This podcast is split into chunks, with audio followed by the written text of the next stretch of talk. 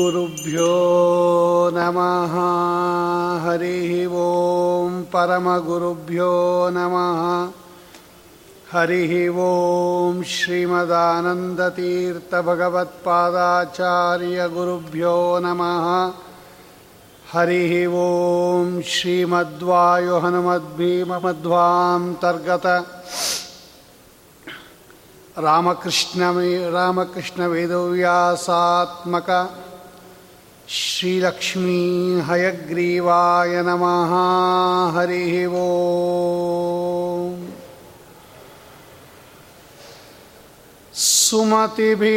सुमतिभिरनुमेयं शुभ्रकायं सखायम् सुखमयमनपायं मुक्त्युपायं विमायं नृहयमहममेयं धेयमाम्नाय गेयं सदयमसदजेयं श्रीसहायं भजेयम्। आपादमौलिपर्यन्तं गुरूणाम् आकृतिं स्मरेत् तेन विघ्नाः प्रणश्यन्ति सिद्ध्यन्ति च मनोरथाः। यस्य प्रचण्डतपसा श्रुतगीतवित्तः वृत्तः तुष्टो हरिः किल वशं वदतामवाप। श्रीमद्वसन्मतपयोनिधिपूर्णचन्द्रः श्रीविष्णुतीर्थमुनिराट् स्वस्ति श्रीरस्तुमेषस्तुलानिस्तुलात्पुनः वस्तुनो वस्तुनो नित्यं समस्तव्यस्तृत्तयो गतः हरिः वो नमः परस्मै पुरुषाय भूयसे। सदुद्भवस्ताननिरोधलीलया गृहीतशक्तित्रितयाय देहिनाम् अन्तर्ध्रुवाय अनुपलभ्यवर्त्मने हरिः वो ಶ್ರೀವಿಷ್ಣುತೀರ್ಥರಿಂದ ರಚಿತವಾದ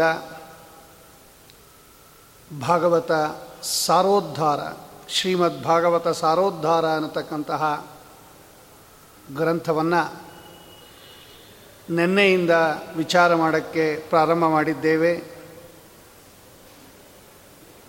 ಅದರ ಪೀಠಿಕಾ ಭಾಗವನ್ನು ಕೂಡ ನಿನ್ನೆ ಯಥಾಶಕ್ತಿ ಚಿಂತನೆ ಮಾಡಿದ್ದೇವೆ. ಸಾರೋದ್ಧಾರ ಅನ್ನತಕ್ಕಂತಹ ಶಬ್ದವನ್ನು ಕೇಳಿದಾಗ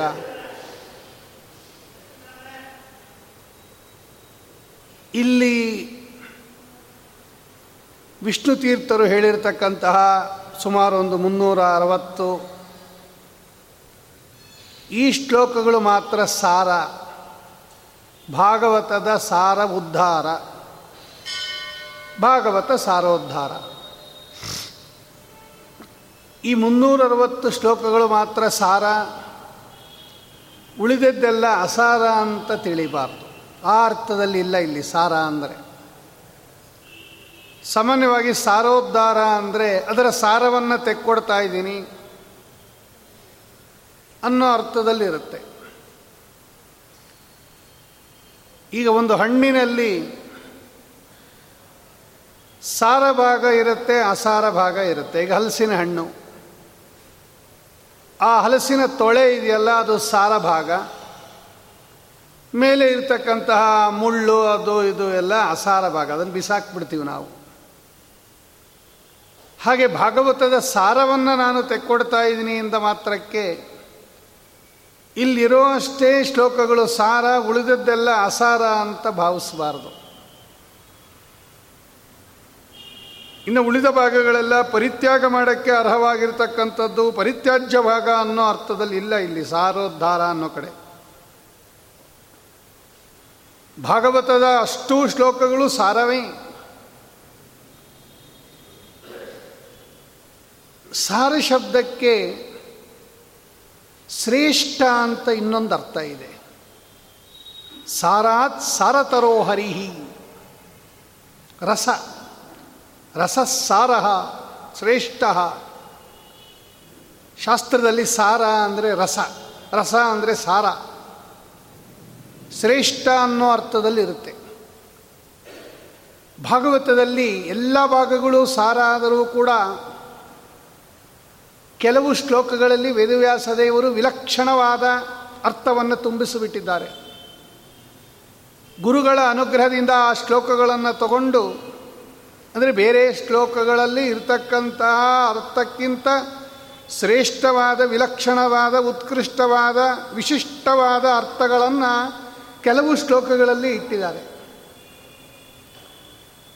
ಅಂತಹ ಶ್ಲೋಕಗಳನ್ನು ನಾನು ಎತ್ತಿ ಕೊಡ್ತಾ ಇದ್ದೀನಿ ಅನ್ನೋ ಅರ್ಥದಲ್ಲಿ ಇದೆಯೇ ಹೊರತು ಬೇರೆದೆಲ್ಲ ಅಸಾರ ಅನ್ನತಕ್ಕಂತಹ ಅರ್ಥದಲ್ಲಿ ಇಲ್ಲ ಅದು. ಎಲ್ಲವೂ ಸಾರವೇ.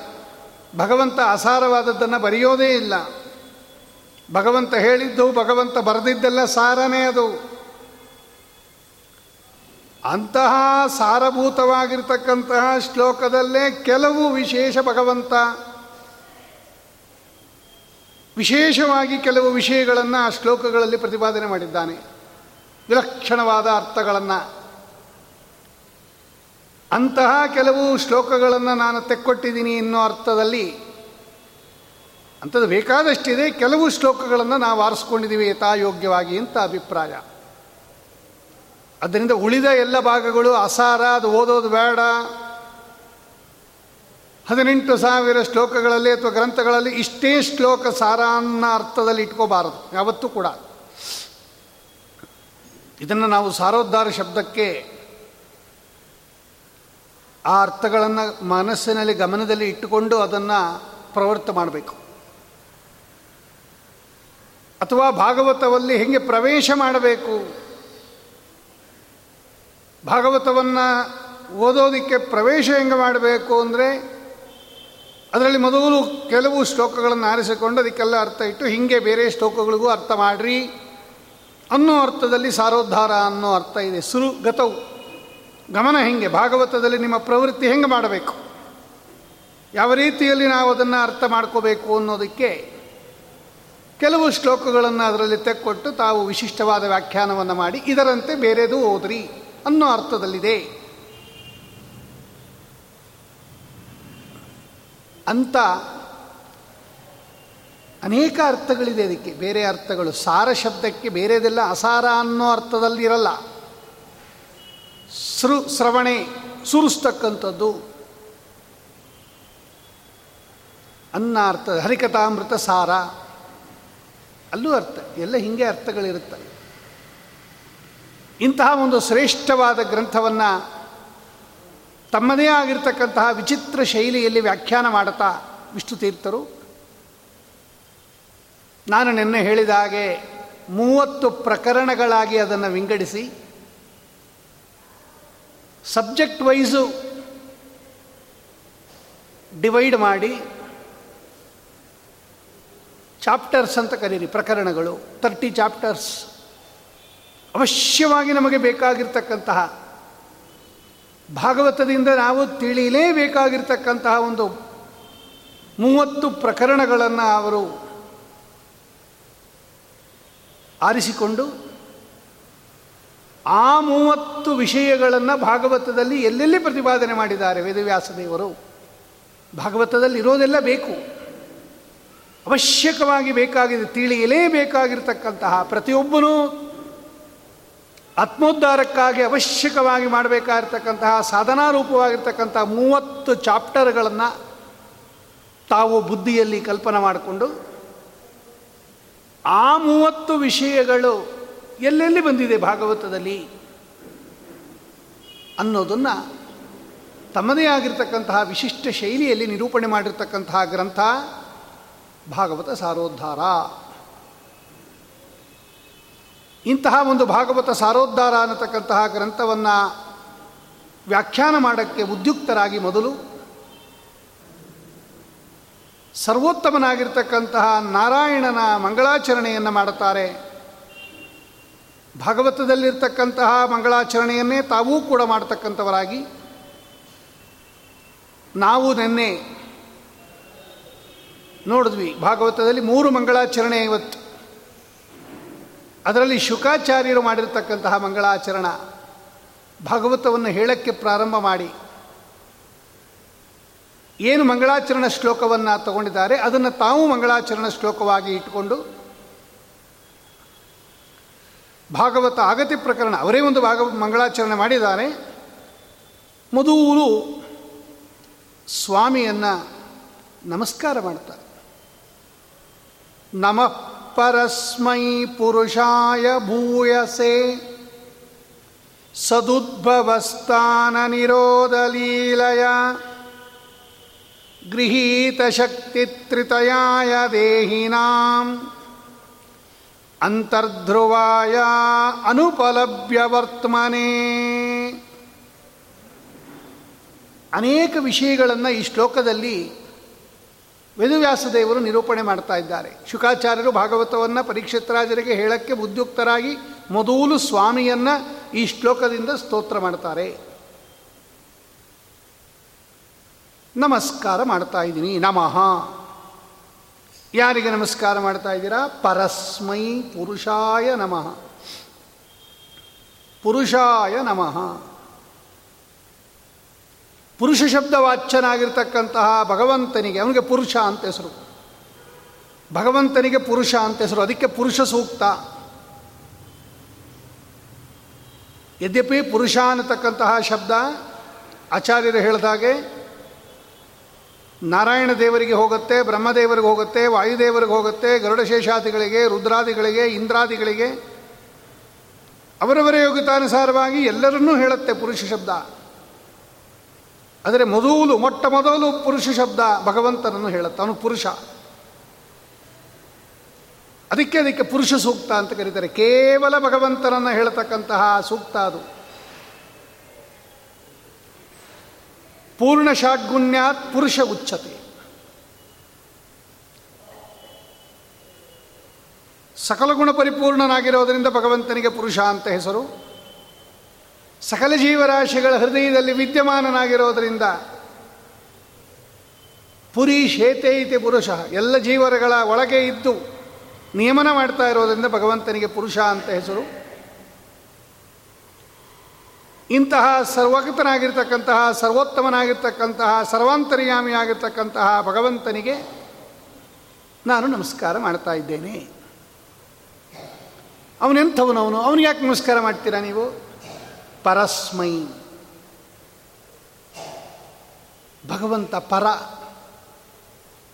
ಭಗವಂತನಿಗೆ ಪರ ಅಂತ ಕರೀತಾರೆ. ಸತ್ಯಂ ಪರಂ ಧೀಮಹಿ. ತಂ ಪರಂ ಧೀಮಹಿ ಅಂತಲೇ ವ್ಯಾಖ್ಯಾನ ಅದಕ್ಕೆ. ಪರ, ಭಗವಂತನಿಗೆ ಪರ ಅಂತ ಕರೀತಾರೆ. ಏನು ಪರ ಅಂದರೆ, ಮೊದಲು ಭಾಗವತ ಜೀವಬ್ರಹ್ಮರ ಭೇದವನ್ನು ಹೇಳ್ತಾ ಇದೆ ಅದು. ನಾವು ಬೇರೆ, ಪರಮಾತ್ಮ ಬೇರೆ. ಜೀವ ಜಡಾತ್ಮಕವಾಗಿರ್ತಕ್ಕಂತಹ ಈ ಪ್ರಪಂಚಕ್ಕಿಂತ ಅತ್ಯಂತ ಭಿನ್ನ ಭಗವಂತ. ಪರ ಅಂದ್ರೇನು? ಭಿನ್ನ ಅಂತಲೇ ಅರ್ಥ. ಬೇರೆ. ಪರವಸ್ತು ಅಂದ್ರೇನು? ನಮ್ದಲ್ಲ ಅಂತಲೇ ಅರ್ಥ. ಪರಗ್ರಹ ಅಂದ್ರೇನು? ಪರಸ್ಥಳ ಅಂದ್ರೇನು? ಬೇರೆ ಸ್ಥಳ ಅಂತಲೇ ಅರ್ಥ. ಬರ, ಬೇರೆ, ನಮ್ಮಿಂದ ಭಿನ್ನ ಭಗವಂತ. ಪರ ಅಂದರೆ ಉತ್ತಮ. ಪರಶಬ್ದಕ್ಕೆ ಉತ್ತಮ ಅಂತ ಅರ್ಥ. ಮೇಲಿದ್ದಾನೆ. ಇವರಿಗೆಲ್ಲರಿಗಿಂತ ಉತ್ತಮ, ಎಲ್ಲ ಜೀವರಿಗಿಂತ ಉತ್ತಮ ಭಗವಂತ. ಪರ. ಪರ ಅಂದರೆ ಇನ್ನೊಂದು ಅರ್ಥ ಏನು ಅಂದರೆ ಸಂಸ್ಕೃತದಲ್ಲಿ ವಿಲಕ್ಷಣ ಅಂತ ಇನ್ನೊಂದು ಅರ್ಥ. ಓಂ ಪರಮತ ಸೇತೂನ್ಮಾನ ಸಂಬಂಧ ಭೇದವ್ಯಪದೇಶೇಭ್ಯ ಓಂ ಅಂತ ಒಂದು ಸೂತ್ರ. ಪರಂ ವಿಲಕ್ಷಣಂ ಅಂತ ಅರ್ಥ ಅದಕ್ಕೆ. ಅಂದರೆ ಅವನು ನಮ್ಮೆಲ್ಲರಲ್ಲಿ ಒಬ್ಬ ಅಲ್ಲ. ನಮ್ಮ ಥರನೂ ಅಲ್ಲ. ಭಗವಂತ ನಮ್ಮ ಥರನ ಯಾನೋ ಒಬ್ಬ ಅಲ್ಲ. ಅವನೇನು ಜೀವನ ಅಲ್ಲ, ಜಡಾನ ಅಲ್ಲ. ಮತ್ತು ಅವನು? ಜೀವ, ಜಡ, ವಿಲಕ್ಷಣ. ಜೀವನೂ ಅಲ್ಲ, ಜಡನೂ ಅಲ್ಲ, ಜೀವ, ಜಡಕ್ಕಿಂತ ವಿಲಕ್ಷಣನಾದವನು. ಭಿನ್ನನಾದವನು, ವಿಲಕ್ಷಣನಾದವನು. ಯಾಕೆಂದರೆ ಭೇದ ನಮ್ಮ ನಮ್ಮಲ್ಲೂ ಇರುತ್ತೆ. ನಾವು ನೀವು ಭೇದ ಭಿನ್ನನೇ. ಆದರೆ ಏನಂತ ವಿಲಕ್ಷಣ ಇಲ್ಲ. ನೀವು ಮನುಷ್ಯರು, ನಾನು ಮನುಷ್ಯ. ನೀವು ಬ್ರಾಹ್ಮಣ, ನಾನು ಬ್ರಾಹ್ಮಣ. ನೀವು ಮಾಧ್ವರು ನಾನು ಮಾಧ್ವ ಹೀಗೆ ಭಗವಂತ ನಮ್ಮ ಥರನೇ ಒಬ್ಬನ ಅಂತ ಕೇಳಿದ್ರೆ, ಇಲ್ಲ, ಅವನು ವಿಲಕ್ಷಣ. ಅವನು ಜೀವನೂ ಅಲ್ಲ, ಜಡನೂ ಅಲ್ಲ, ಜೀವ ಜಡ ವಿಲಕ್ಷಣ. ಅಥವಾ ಪರ ಅಂದರೆ ಸ್ವತಂತ್ರ. ಇಡೀ ಜಗತ್ತು ಅಸ್ವತಂತ್ರವಾಗಿದೆ, ಭಗವಂತ ಸ್ವತಂತ್ರನಾಗಿದ್ದಾನೆ. ಪರಶಬ್ದಕ್ಕೆ ಸ್ವತಂತ್ರ ಅಂತ ಅರ್ಥ. ಸರ್ವೋತ್ತಮ ಅಂತ ಅರ್ಥ. ವಿಲಕ್ಷಣ ಅಂತ ಅರ್ಥ. ಭಿನ್ನ ಅಂತ ಅರ್ಥ. ಅಥವಾ ಪ್ರೂ ಪಾಲನ ಪೂರ್ಣಯೋಹೋ ಅನ್ನೋ ಅರ್ಥ ಇಟ್ಕೊಂಡಾಗ ಈ ಜಗತ್ತನ್ನು ಪಾಲನೆ ಮಾಡ್ತಾನೆ ಆದ್ದರಿಂದ ಅವನಿಗೆ ಪರ ಅಂತ ಹೆಸರು. ಪೂರ್ಣನಾಗಿದ್ದಾನೆ ಆದ್ದರಿಂದ ಭಗವಂತನಿಗೆ ಪರ ಅಂತ ಹೆಸರು. ಅಂತಹ ಪರಶಬ್ದ ವಾಚ್ಯನಾಗಿರ್ತಕ್ಕಂತಹ ಭಗವಂತನಿಗೆ ನಾನು ನಮಸ್ಕಾರ ಮಾಡ್ತೀನಿ. ಭೂಯಸೆ. ಭೂಯ ಅಂದರೆ ಸಂಸ್ಕೃತದಲ್ಲಿ ಪೂರ್ಣ ಅಂತ ಅರ್ಥ. ಹೆಚ್ಚು. ಹೆಚ್ಚು ಗುಣಗಳಿಂದ ಕೂಡಿದವನು ಭಗವಂತ. ಅವನಿಗೆ ಭೂಯಸೆ. ಪೂರ್ಣನಾಗಿರ್ತಕ್ಕಂಥವನು ಭಗವಂತ. ಯಾವುದೋ ಭಗವಂತನಲ್ಲಿ ಇಷ್ಟಿಷ್ಟೇ ಇದೆ ಇಷ್ಟಿಷ್ಟೇ ಇದೆ ಅಂತ ತಿಳ್ಕೊಂಬಿಡ್ಬೇಡ್ರಿ. ಭೂಮಾ ಅಂತ ಹೆಸರು ಭಗವಂತನಿಗೆ. ಓಂ ಭೂಮಾ ಸಂಪ್ರಸಾದಾತ್ ಅದ್ಯುಪದೇಶಾತ್ ಓಂ ಅಂತ ಒಂದು ಸೂತ್ರ. ಓಂ ಭೂಮ್ನಃ ಕರ್ತವಜ್ಜಾಯಸ್ತ್ವಂ ತಥಾಹಿ ದರ್ಶಯತಿ ಓಂ ಅಂತ ಒಂದು ಸೂತ್ರ. ಭಗವಂತನನ್ನು ಏನಂತ ಕೊಂಡಾಡಬೇಕು ನಾವು ಅಂತ ಶಾಸ್ತ್ರಗಳಲ್ಲಿ ವಿಚಾರ ಬಂದಾಗ, ಭಗವಂತನ ಗುಣಗಳು ಏನಿದೆ? ಅನಂತ ಕಲ್ಯಾಣ ಗುಣಪರಿಪೂರ್ಣ ಅಲ್ವಾ ಭಗವಂತ?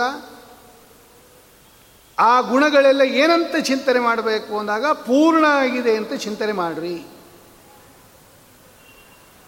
ಸರ್ವಾಶ್ರಯ ಪೂರ್ಣ ಗುಣ ಸೋಕ್ಷರ ಹೃದಬ್ಜಗ ಅಂತಾರೆ ಆಚಾರ್ಯ ಸರ್ವಾಶ್ರಯ ಪೂರ್ಣ ಗುಣ. ನೋಡ್ರಿ ಗುಣಪೂರ್ಣತ್ವವನ್ನು ಶ್ರೀಮದಾಚಾರ್ಯರು ಹೇಳ್ತಾ ಇದೆ, ವೇದ ಹೇಳ್ತಾ ಇದೆ, ಉಪನಿಷತ್ತು ಹೇಳ್ತಾ ಇದೆ. ಭೂಯ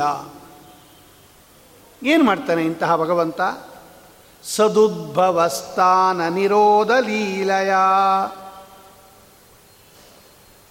ಈ ಜಗತ್ತನ್ನು ಭಗವಂತ ಉದ್ಭವ, ಉತ್ಪತ್ತಿ ಮಾಡ್ತಾನೆ. ಸೃಷ್ಟಿಕಾಲದಲ್ಲಿ ಉತ್ಪತ್ತಿ ಮಾಡ್ತಾನೆ. ಮತ್ತೆ ನಾಶ ಪರ್ಯಂತ ಇದನ್ನು ರಕ್ಷಣೆ ಮಾಡ್ತಾನೆ. ನಿರೋಧ ಅಂದರೆ ಲಯ. ಸದುದ್ಭವ ಸ್ಥಾನ ಸ್ಥಾನ ಅಂದರೆ ಪಾಲನೆ, ಸ್ಥಿತಿ. ನಿರೋಧ ಅಂದರೆ ಲಯ. ಈ ಜಗತ್ತನ್ನು ಭಗವಂತ ಉತ್ಪತ್ತಿ ಮಾಡುತ್ತಾನೆ, ಪಾಲನೆ ಮಾಡುತ್ತಾನೆ, ಲಯ ಮಾಡುತ್ತಾನೆ ಅವನು. ಸೃಷ್ಟಿ ಸ್ಥಿತಿ ಲಯ ಕಾರಣ. ಹೀಗೆ ಹೇಳುವುದರ ಮೂಲಕ ಬೇರೆ ಯಾರೋ ಒಬ್ಬರು ಸೃಷ್ಟಿ ಮಾಡುತ್ತಾರೆ, ಇವನು ಬರೀ ಪಾಲನೆ ಮಾಡ್ತಾನೆ ಇನ್ಯಾರೋ ಒಬ್ಬರು ಲಯ ಮಾಡ್ತಾರೆ ಅಂತ ತಿಳ್ಕೋಬಾರ್ದು. ಮೂರೂ ಮಾಡತಕ್ಕಂಥವನು ನಾರಾಯಣನೇ. ಅವನ ಅಸಾಧಾರಣ ಗುಣ ಅದು ಜನ್ಮಾದ್ಯಸ್ಯ ಯತಃ ಓಂ ಸೂತ್ರ. ಬ್ರಹ್ಮ ಅಂತ ಯಾರನ್ನು ಕರಿಬೇಕು? ಯಾರು ಈ ಜಗತ್ತನ್ನು ಸೃಷ್ಟಿ ಮಾಡ್ತಾರೆ ಯಾರು ಈ ಜಗತ್ತನ್ನು ಪಾಲನೆ ಮಾಡ್ತಾರೆ ಯಾರು ಈ ಜಗತ್ತನ್ನು ನಾಶ ಮಾಡುತ್ತಾರೆ? ಇವನು ಬ್ರಹ್ಮ ಅಂತ ಸೂತ್ರ ಅರ್ಥ ಅದು. ಬ್ರಹ್ಮಣೋ ಲಕ್ಷಣಮಾಹ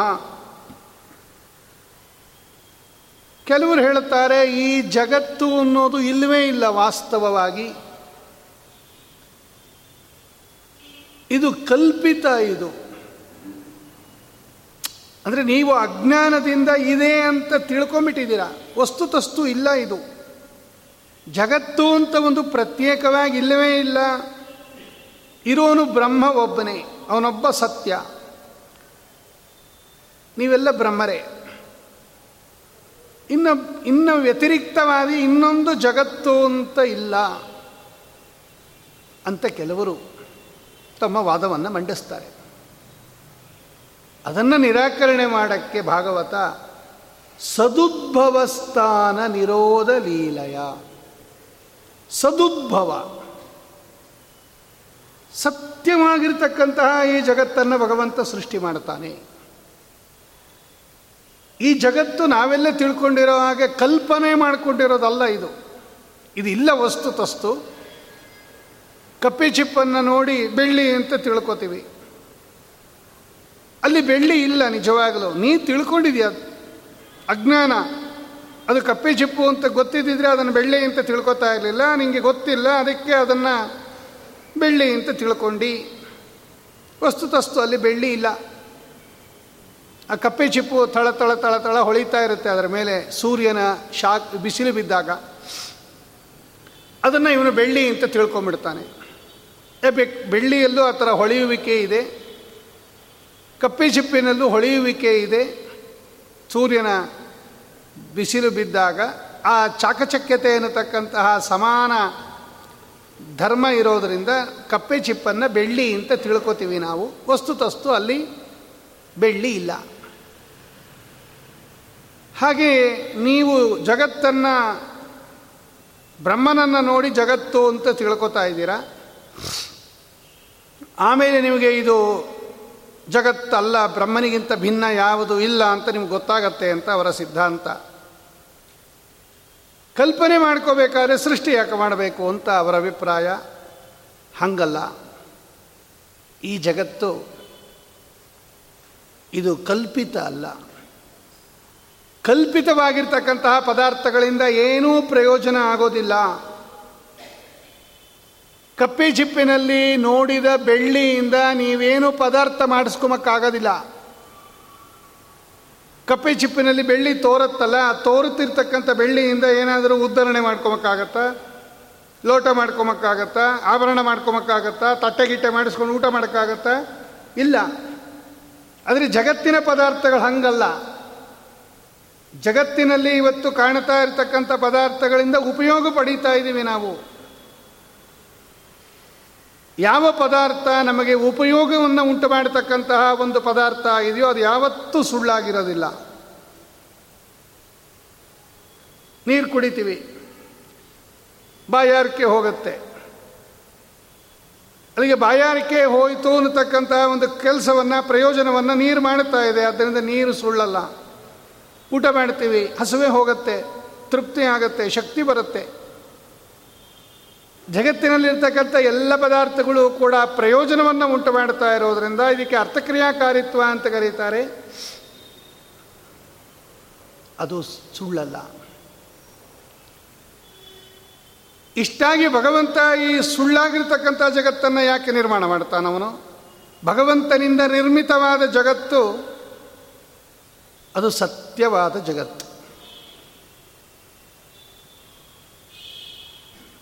ಯೋ ನ ಪಿತಾ ಜನಿತ, ಯೋ ವಿಧಾತ ಧಾಮಾನಿ ವೇದ ಭುವನಾನಿ ವಿಶ್ವ.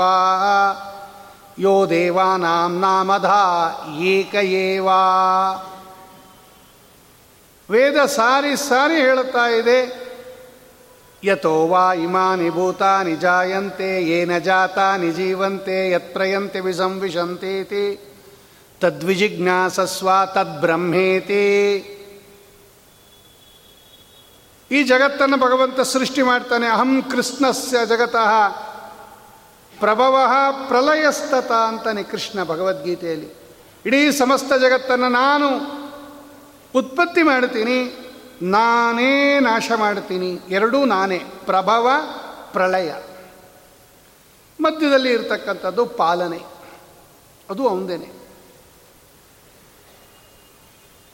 ಸ್ರಷ್ಟ ಪಾತಾಚ ಸಂಹರ್ತ. ಆದ್ದರಿಂದ ಸದುದ್ಭವಸ್ಥಾನ ನಿರೋಧ ಲೀಲೆಯ ಸತ್ಯವಾದ ಜಗತ್ತು ಇದು. ಇದೇನು ಕಲ್ಪಿತವಾಗಿರ್ತಕ್ಕಂಥದ್ದಲ್ಲ. ಕಲ್ಪಿತವಾಗಿರ್ತಕ್ಕಂತಹ ಜಗತ್ತಾಗಲಿ ಮಾಯಾ, ಐಂದ್ರಜಾಲಿಕ ಸೃಷ್ಟಿ, ಯಾವ್ಯಾವುದೂ ಅಲ್ಲ ಇದು. ಹೋಗಲಿ, ಇಷ್ಟೆಲ್ಲ ಭಗವಂತ ನಿಮ್ಮ ನಾರಾಯಣ ಮಾಡ್ತಾನಲ್ಲ ಅವನು ಕಷ್ಟಪಡ್ತಾನ? ಒಂದು ಅಡುಗೆ ಮಾಡಬೇಕಾದ್ರೆ ಕಷ್ಟಪಡಬೇಕು. ಅದು ಅಡುಗೆ ಜಾಸ್ತಿ ಆದಂಗೂ ಕಷ್ಟ ಜಾಸ್ತಿ. ಐಟಮ್ ಜಾಸ್ತಿ ಆದರೂ ಕಷ್ಟ ಜಾಸ್ತಿ. ಬೇಗ ಬೇಗ ಮಾಡಬೇಕು ಅಂದರೂ ಕಷ್ಟ ಜಾಸ್ತಿ. ಇಷ್ಟು ದೊಡ್ಡ ಜಗತ್ತನ್ನು ಭಗವಂತ ನಿರ್ಮಾಣ ಮಾಡಬೇಕು. ಲೋಕಗಳನ್ನು ನಿರ್ಮಾಣ ಮಾಡಬೇಕು. ಲೋಕದಲ್ಲಿರ್ತಕ್ಕಂತಹ ಜೀವರಾಶಿಗಳಿಗೆ ದೇಹವನ್ನು ಕೊಡಬೇಕು. ಪ್ರಾಣಿ ಪಶು ಪಕ್ಷಾದಿಗಳನ್ನು. ಕೀಟಾದಿಗಳನ್ನು ಸರಿ ತನಗ ಆಕಾಶಾದಿಗಳನ್ನು, ಜ್ಯೋತಿರ್ಕಾಯಗಳನ್ನು ಇವತ್ತೆಷ್ಟು ಜಗತ್ತಿನಲ್ಲಿ ಪದಾರ್ಥಗಳಿದೆ. ಇದೆಲ್ಲ ಸೃಷ್ಟಿ ಮಾಡಬೇಕಾದ್ರೆ ಭಗವಂತ ತುಂಬ ಕಷ್ಟಪಡ್ತಾನೆ ನಿಮ್ಮ ನಾರಾಯಣ ಅಂದರೆ ಲೀಲಯ. ಭಗವಂತ ಆಡ್ತಾಡ್ತಾ ಸೃಷ್ಟಿ ಮಾಡಬೇಕಾನೆ, ಕ್ರೀಡೆ ಅದು ಭಗವಂತನಿಗೆ. ಮಕ್ಕಳು ಹೆಂಗೆ ಆಟ ಆಡ್ತಾ ಆಡ್ತಾ ಆಡ್ತಾ ಮರಳಿನಲ್ಲಿ ಮನೆಯನ್ನು ಕಟ್ಟಿಬಿಡ್ತಾರೆ ಕಷ್ಟಪಡ್ತಾರ ಅವರು? ಆಟ ಆಡ್ತಾ ಆಡ್ತಾನೆ ಮಕ್ಕಳು ಮಣ್ಣಿನಲ್ಲಿ. ಹೇಗೆ ಮಣ್ಣನ್ನು, ಮಣ್ಣಿನಲ್ಲಿ, ಮರಳಿನಲ್ಲಿ ಗುಹೆಯನ್ನು ಅಥವಾ ಮನೆಯನ್ನು ಕಟ್ಟುತ್ತಾರೆ? ಅದನ್ನು ಚೆನ್ನಾಗಿ ಅಲಂಕಾರ ಮಾಡುತ್ತಾರೆ. ಆಟ ಎಲ್ಲ ಮುಗಿದೋಗುವಾಗ ತುಳಿದು ಬಿಟ್ಟು ಹೊಟ್ಟೋಗ್ತಾರೆ ಅಷ್ಟೆಲ್ಲ ಕಷ್ಟಪಟ್ಟಿರ್ತಾರೆ ಪಾಪ ಅವರು. ಅಷ್ಟೆಲ್ಲ ಮಾ, ತಾವೇ ನಿರ್ಮಾಣ ಮಾಡಿರ್ತಕ್ಕಂತಹ ಮರಳನ್ನು ತುಳಿದು ನಾಳೆ ಕಟ್ಟಿದ್ರಾಯ್ತು. ಏನು ಅಂತ ಅವ್ರಿಗೆ? ಎಷ್ಟು ಚೆನ್ನಾಗಿದೆ ಅಂದರೆ ಏನು ಪರವಾಗಿಲ್ಲ, ನಾಳೆ ಕಟ್ತೀವಿ, ತಿರ್ಗಾ ಅಂತ ತುಳಿದು ಹೊಟ್ಟೋಗ್ತಾರೆ ಲೀಲಯ ಅನಾಯಾಸವಾಗಿ ಸೃಷ್ಟಿ ಮಾಡ್ತಾನೆ ಉಪನಿಷತ್ತು ಹೇಳುತ್ತೆ. ಮಂಡೂಕೋಪನಿಷತ್ತು. ಲೀಲೆಯಾಗಿ ಇಚ್ಛಾ ಮಾತ್ರ ಪ್ರಭೋ ಸೃಷ್ಟಿ. ಇಚ್ಛಾ ಇಚ್ಛಾ ಮಾತ್ರ. ರಾಘವೇಂದ್ರ ಸ್ವಾಮಿಗಳೇ ಅದಕ್ಕೆ ವ್ಯಾಖ್ಯಾನ ಬರೆದಿದ್ದಾರೆ. ಇಚ್ಛಾ ಮಾತ್ರ ಅಂದ್ರೆ ಏನು? ಅನಾಯಾಸವಾಗಿ ಮಾಡ್ತಾನೆ, ಅವಿಲಂಬವಾಗಿ ಮಾಡುತ್ತಾನೆ ಅವಿಕಾರವಾಗಿ ಮಾಡ್ತಾನೆ ಎನ್ನುವ ಮೂರು ಅರ್ಥ ಬರೀತಾರೆ ರಾಘವೇಂದ್ರ ಸ್ವಾಮಿಗಳು. ಇಚ್ಛೆಯಿಂದಲೇ ತಾನು ಅಖಿಲ ಜಗ ಸೃಷ್ಟಿಯ ಮಾಡುವನು ಅಂತಾರೆ, ಇವರೇ ಪ್ರಸಂತೀರ್ಥರು ಅದನ್ನೇ ಕನ್ನಡಕ್ಕೆ ತರ್ಜನೆ ಮಾಡ್ತಾರೆ ಅವರು. ಅಂದರೆ ಆ ಇಚ್ಛಾ ಶಬ್ದಕ್ಕೆ ಏನರ್ಥ? ವಿಳಂಬ ಮಾಡೋದಿಲ್ಲ, ಭಗವಂತ ಟೈಮ್ ತಗೊಳ್ಳೋದಿಲ್ಲ.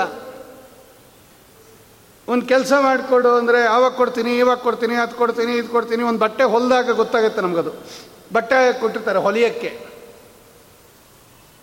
ಹಬ್ಬದೊಳಗೆ ಕೊಟ್ಬಿಡ್ಬೇಕು ಅಂತ ಕೊಟ್ಟಿರ್ತಾರೆ. ಅವನೇನು ಹೇಳ್ತಾನೆ, ಹಬ್ಬ ಬರ್ತಾನೇ ಇರುತ್ತೆ, ನೀವು ಇಂಥ ಹಬ್ಬ ಅಂತ ಏನು ಹೇಳಿಲ್ವಲ್ಲ ಹಬ್ಬದೊಳಗೆ ಕೊಟ್ಬಿಡ್ತೀನಿ. ಯಾವುದೋ ಒಂದು ಹಬ್ಬ ಬರುತ್ತಲ್ಲ, ಕೊಡ್ತೀನಿ ಬಿಡ್ರಿ ಅಂತ ನಾವು ಅದಕ್ಕೆ ಅವ್ನು ಸರಿಯಾಗಿ ಹೇಳ್ಬೇಕು, ಇಂಥ ಹಬ್ಬದೊಳಗೆ ಕೊಡು ಅಂತ. ಹಬ್ಬದೊಳಗೆ ಕೊಟ್ಬಿಡಪ್ಪ ಅಂದರೆ ಎಲ್ಲ ಹಬ್ಬ ಬರ್ತಾನೆ ಇರುತ್ತೆ.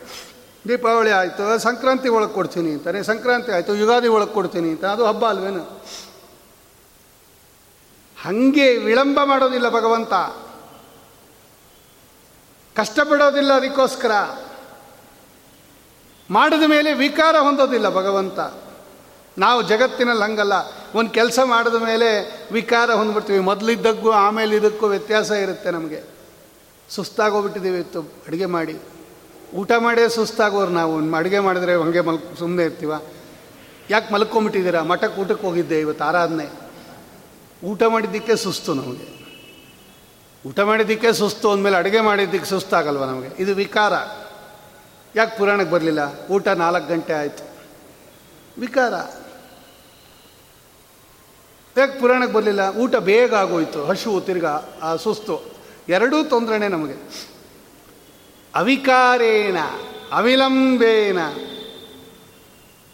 ಅವಿಕಾರತ್ವೇನ, ಅವಿಲಂಬೇನ, ಅನಾಯಾಸೇನ ಇಚ್ಛಾ ಸೃಷ್ಟಿ ಉಪನಿಷತ್ತು ಹೇಳುತ್ತೆ. ಸದುದ್ಭವಸ್ಥಾನ ನಿರೋಧ ಲೀಲಯ ಯಾವುದನ್ನು ತಗೊಂಡು ಮಾಡ್ತಾನೆ ಭಗವಂತ? ಗೃಹೀತ ಶಕ್ತಿ ತ್ರಿತಯಾಯ ದೇಹಿನಾಮಂತರ್ಧ್ರುವಾಯ ಶಕ್ತಿ ತ್ರಿತಯಾಯ ಬೇರೆ ಸಾಧನಗಳನ್ನು ಅಪೇಕ್ಷೆ ಪಡೋದೇ ಇಲ್ಲ ಭಗವಂತ. ಇಚ್ಛಾಶಕ್ತಿ, ಕ್ರಿಯಾಶಕ್ತಿ, ಜ್ಞಾನಶಕ್ತಿ ಅಂತ ತನ್ನ ಸ್ವರೂಪಭೂತವಾಗಿರ್ತಕ್ಕಂತಹ ಶಕ್ತಿಗಳನ್ನು ಉಪಯೋಗಿಸಿಕೊಂಡು ಭಗವಂತ, ತನ್ನದೇ ಅದು. ಅಂತಹ ಶಕ್ತಿಯಿಂದ ಈ ಜಗತ್ತನ್ನು ನಿರ್ಮಾಣ ಮಾಡ್ತಾನೆ. ಎಲ್ಲಿದ್ದಾನೆ ಭಗವಂತ? ಅಂತಹ ದೇಹಿನ ಅಂತಹ ಸಕಲ ಜೀವರಾಶಿಗಳ ಒಳಗಡೆ ಇದ್ದಾನ್ರಿ ಭಗವಂತ. ಹಿಂಗೆ ಸಾಕಂತ ಅವನಿಲ್ಲದೆ ಇರೋ ಜಾಗನೇ ಇಲ್ಲ ಅನ್ನತ್ತೆ. ಸಾರಿ ಸಾರಿ ಹೇಳುತ್ತೆ ಪುರಾಣಗಳು, ಶ್ರುತಿಗಳು. ಅಂತರ್ಬಹಿಶ್ಚ ತತ್ಸರ್ವಂ. ವ್ಯಾಪ್ಯನಾರಾಯಣ ಸ್ಥಿತ ನೋಡವನು ಹೆಂಗಿದ್ದಾನೆ ಭಗವಂತ ಅವನು. ಒಳಗಡೆ, ಹೊರಗಡೆ ವ್ಯಾಪ್ತನಾಗಿದ್ದಾನೆ. ಮತ್ತು ಯಾಕೆ ಕಾಣಿಸ್ತಾ ಇಲ್ಲ? ನನ್ನೆ ನಾವು ನೋಡಿದ್ವಿ. ಎಲ್ಲ ಕಡೆ ಇರ್ತಕ್ಕಂಥ ಪದಾರ್ಥ, ಅದು ಒಳಗಡೆ ಇರಲಿ, ಹೊರಗಡೆ ಇರಲಿ. ನೀವು ಒಳಗಡೆ ಯಾವ್ದಾದ್ರು ಇನ್ನೊಂದು ಪದಾರ್ಥ ಇಟ್ಕೊಂಬಿಡಿ, ಏನೋ ಒಳಗಡೆ ಇದೆ ಅಂತ ನಿಮಗೆ ಫೀಲ್ ಆಗ್ತಾ ಇರುತ್ತೆ. ಏನೋ ಇದೆ ರೀ ಒಳಗಡೆ, ಚುಚ್ಚುತ್ತಾ ಇದೆ ಅಥವಾ ಅದಾಗ್ತಾ ಇದೆ, ಇದಾಗ್ತಾ ಇದೆ, ಏನೋ ಸೇರ್ಕೊಂಡಿದೆ. ಏನೋ ಇದೆ ನಮ್ಮ ಒಳಗಡೆ ಅಂತ ಗೊತ್ತಾಗ್ಬಿಡುತ್ತೆ ನಮಗೆ. ಒಳಗಡೆ ಭಗವಂತ ಇದ್ದಮೇಲೆ ನಮ್ಮನ್ನು ಬಿಟ್ಟು ಇನ್ನೊಬ್ಬ ಒಳಗಡೆ ಇದ್ದಾನೆ ಅಂತ ಯಾರಿಗೂ ಅನುಭವಕ್ಕೆ ಬಂದಿಲ್ಲ ಇದುವರ ತನಕ. ನಮ್ಮ ದೇಹದಲ್ಲಿ ನಾವು ಬಿಟ್ಟು ಇನ್ನೊಬ್ಬ ಇದ್ದಾನೆ ಅಂತ ಯಾರಿಗಾದರೂ ಅನುಭವಕ್ಕೆ ಬಂದಿದೆಯಾ ಇದುವರ ತನಕ? ಇಬ್ಬಿಬ್ಬರಿದ್ದೀವಿ ನಾವು. ನಾನಿದ್ದೀನಿ ಅಂತ ಎಲ್ಲರಿಗೂ ಅನುಭವಕ್ಕೆ ಬರುತ್ತೆ, ನಾನು ನಾನು ಅಂತ. ನನ್ನ ಬಿಟ್ಟು ಇನ್ನೊಬ್ಬ ಇದ್ದಾನೆ ಒಳಗಡೆ ಅಂತ ಯಾರಿಗಾದರೂ ಅನುಭವಕ್ಕೆ ಬಂದಿದೆಯಾ? ನನ್ನ ದೇಹದಲ್ಲಿ ನಾನಲ್ಲದೆ ಇನ್ನೊಬ್ಬ ವ್ಯಕ್ತಿ ಇದ್ದಾನ್ರಿ. ಅನುಪಲಭ್ಯವರ್ಥ ಹಂಗಿದಾನಂತೆ ಭಗವಂತ. ಅಂದರೆ ನಮ್ಮೊಳಗಿದ್ರೂ ಕೂಡ ನಮಗೆ ಅರಿವಿಲ್ಲ. ಕಾಣೋದಂತೂ ದೂರತೋಪಾಸ್ತ. ಅನುಭವಕ್ಕೂ ಬಂದಿಲ್ಲ ಹಾಗೆ. ಅನುಪಲಭ್ಯವರ್ತಮನೆ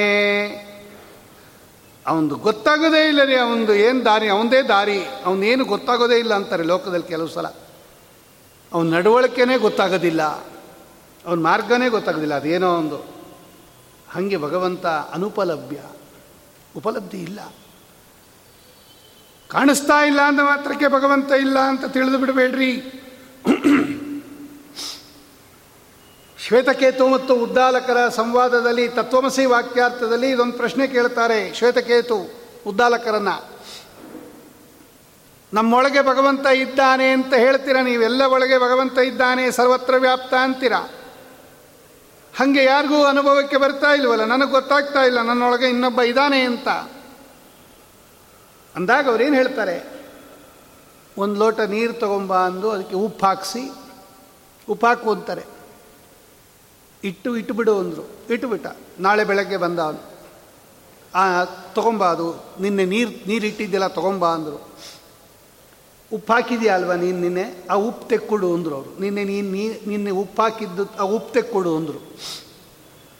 ಅವನು ಹೋಗಿ ಕೈಯಲ್ಲಿ ಆಡಿಸ್ದ ಅದರಲ್ಲಿ. ಉಪ್ಪು ಇರಲಿಲ್ಲ. ಇಲ್ಲ ಅಂದ. ಉಪ್ಪಿಲ್ಲ. ಆಚಮನ ಮಾಡುವ ನೀರು ಅಂದರು. ಆಚಮನ ಮಾಡ್ದ. ಏನು ಅಂದರು? ಉಪ್ಪು ಅಂದ. ಮಧ್ಯದ ಭಾಗ ಆಚಮನ ಮಾಡು ಅಂದರು. ಆಚಮನ ಮಾಡಿದ. ಮಧ್ಯದ ಭಾಗ. ಏನು ಅಂದರು? ಉಪ್ಪು ಅಂದ. ಕೆಳಗಡೆ ಭಾಗ ಆಚವನ ಮಾಡು ಅಂದರು. ಆಚವನ ಮಾಡ್ದ. ಏನು ಅಂದರೆ? ಉಪ್ಪು ಅಂದ. ಮತ್ತು ಉಪ್ಪು ಉಪ್ಪು ಉಪ್ಪು ಕೊಡೋದು ಅಂದರು. ನೀರು ಉಪ್ಪಾಗಿದೆ ಅಂದರೆ ಅದರಲ್ಲಿ ಉಪ್ಪಿದೆ ಅಂತ ಅರ್ಥ ಅಲ್ವಾ? ಉಪ್ಪಿದೆ ಅಂತ ಇದೆಯಾ ನೀನು? ಉಪ್ಪಾಗಿದೆ ನೀರು ಅಂತ ಇದೆಯಾ? ಉಪ್ಪು ತೆಕ್ಕೊಡಕ್ಕೆ ಬರ್ತಾ ಇಲ್ಲ ನಿನಗೆ ಮತ್ತದು ಉಪ್ಪು ಅಂತ ಹೆಂಗೆ ಗೊತ್ತಾಯಿತು ನಿನಗೆ? ಅನುಭವದಿಂದ ಗೊತ್ತಾಗ್ತಾ ಇದೆ. ಆಚಮನ ಮಾಡಿ ಪ್ರತ್ಯಕ್ಷ ಅದು. ನೀರು ಉಪ್ಪಾಗಿರೋದ್ರಿಂದ ಅದರೊಳಗೆ ಉಪ್ಪಿದೆ ಅಂತ ಗೊತ್ತಾಯಿತು ನಮಗೆ. ಹಾಗೆ ಕಾರ್ಯದಿಂದ ಕಾರಣವನ್ನು ಊಹಿಸಬೇಕು ಅಂತ ನಿಯಮ ನಮ್ಮಲ್ಲಿ. ಈ ಜಗತ್ತಿನ ಕಾರ್ಯಗಳೆಲ್ಲ ಆಗ್ತಾ ಇರೋದರಿಂದ ಇದನ್ನೊಬ್ಬ ಮಾಡ್ತಾ ಇದ್ದಾನೆ, ಇದಕ್ಕೊಬ್ಬ ಸೃಷ್ಟಿಕರ್ತಾ ಇದ್ದಾನೆ, ಇದಕ್ಕೊಬ್ಬ ಪಾಲನಕರ್ತಾ ಇದ್ದಾನೆ. ಬಹುಚಿತ್ರ ಜಗತ್ ಬಹುದಾಕರಣ ಅನಂತ ಗುಣ ಪರಮಃ. ಜಗತ್ತನ್ನು ನೋಡಿ ಭಗವಂತನನ್ನು ತಿಳ್ಕೊ. ಈ ಜಗತ್ತಿನ್ಯಾರು ಸೃಷ್ಟಿ ಮಾಡಿದ್ರು? ಯಾರಿಗೆ ನಿಯಮನ ಮಾಡ್ತಾ ಇದ್ದಾರೆ ಯಾರು ಇದನ್ನ ಲಯ ಮಾಡ್ತಾರೆ? ನಿಮ್ಗೆ ಇಷ್ಟ ಇಲ್ಲದೆ ಇದ್ರು ನಾಶ ಆಗುತ್ತಲ್ಲ ಈ ದೇಹ? ಯಾರು ಮಾಡ್ತಾರೆ? ಆದ್ದರಿಂದ ಕೆಲವು ಸಲ ವ್ಯಾಪಾರಗಳನ್ನು ನೋಡಿ ಕಾರಣವನ್ನು ಊಹಿಸಬೇಕು ನಾವು. ಹಾಗಾದರೆ ಪ್ರತ್ಯಕ್ಷದಿಂದ ಭಗವಂತ ಕಾಣೋದಿಲ್ವಾ? ಬರೀ ಊಹೆ ಮಾತ್ರದಿಂದಲ ನಿಮ್ಮ ನಾರಾಯಣ ಇರೋದು? ಇಲ್ಲ. ಅವನು ಪ್ರತ್ಯಕ್ಷಕ್ಕೂ ಗೋಚರ. ಪ್ರತ್ಯಕ್ಷ ಗೋಚರ ಭಗವಂತ. ಮತ್ತು ಯಾವಾಗ ಪ್ರತ್ಯಕ್ಷಕ್ಕೆ ಗೋಚರನಾಗ್ತಾನೆ ಭಗವಂತ? ಎಲ್ಲ ಕಡೆ ಇರತಕ್ಕಂತಹ ಭಗವಂತ. ಯಾವಾಗ ಅವನು ನಮಗೆ ಕಣ್ಣಿಗೆ ಯಾವಾಗ ಕಾಣಿಸ್ತಾನೆ ಭಗವಂತ? ಅದು ಅವನ ಇಚ್ಛೆ ಅದು. ಯಾವಾಗ ಅವನಿಗೆ ಇವನಿಗೆ ನಾನು ಗೋಚರನಾಗಬೇಕು ಅನ್ನೋ ಇಚ್ಛೆ ಬರುತ್ತೆ, ಆವಾಗ ಅವನೇನು ಮಾಡ್ತಾನೆ? ಗೋಚರಿಸ್ತಾನೆ. ಯಮೇವೈಷ ವೃಣತೆ ತೇನ ಲಭ್ಯ. ತಸ್ಯೈಷ ಆತ್ಮ ವಿವೃಣತೆ ತನೂಂ ಸ್ವಾಮನತೆ ಕಾಟಕೋಪನಿಷತ್ತು ಯಾರಿಗೆ ಕಾಣಿಸ್ಕೋಬೇಕು ಅಂತ ಇಚ್ಛೆ ಬರುತ್ತೆ ಭಗವಂತನಿಗೆ, ಇವನಿಗೆ ನಾನು ಕಾಣಿಸ್ಕೋಬೇಕು, ಇವನಿಗೆ ನಾನು ದರ್ಶನ ಕೊಡಬೇಕು ಅಂತ ಯಾವಾಗ ಇಚ್ಛೆಗೆ ಬರುತ್ತೆ ಭಗವಂತನಿಗೆ, ಅವಾಗ ಕಾಣಿಸ್ಕೋತಾನೆ ಸ್ವಾಮಿ.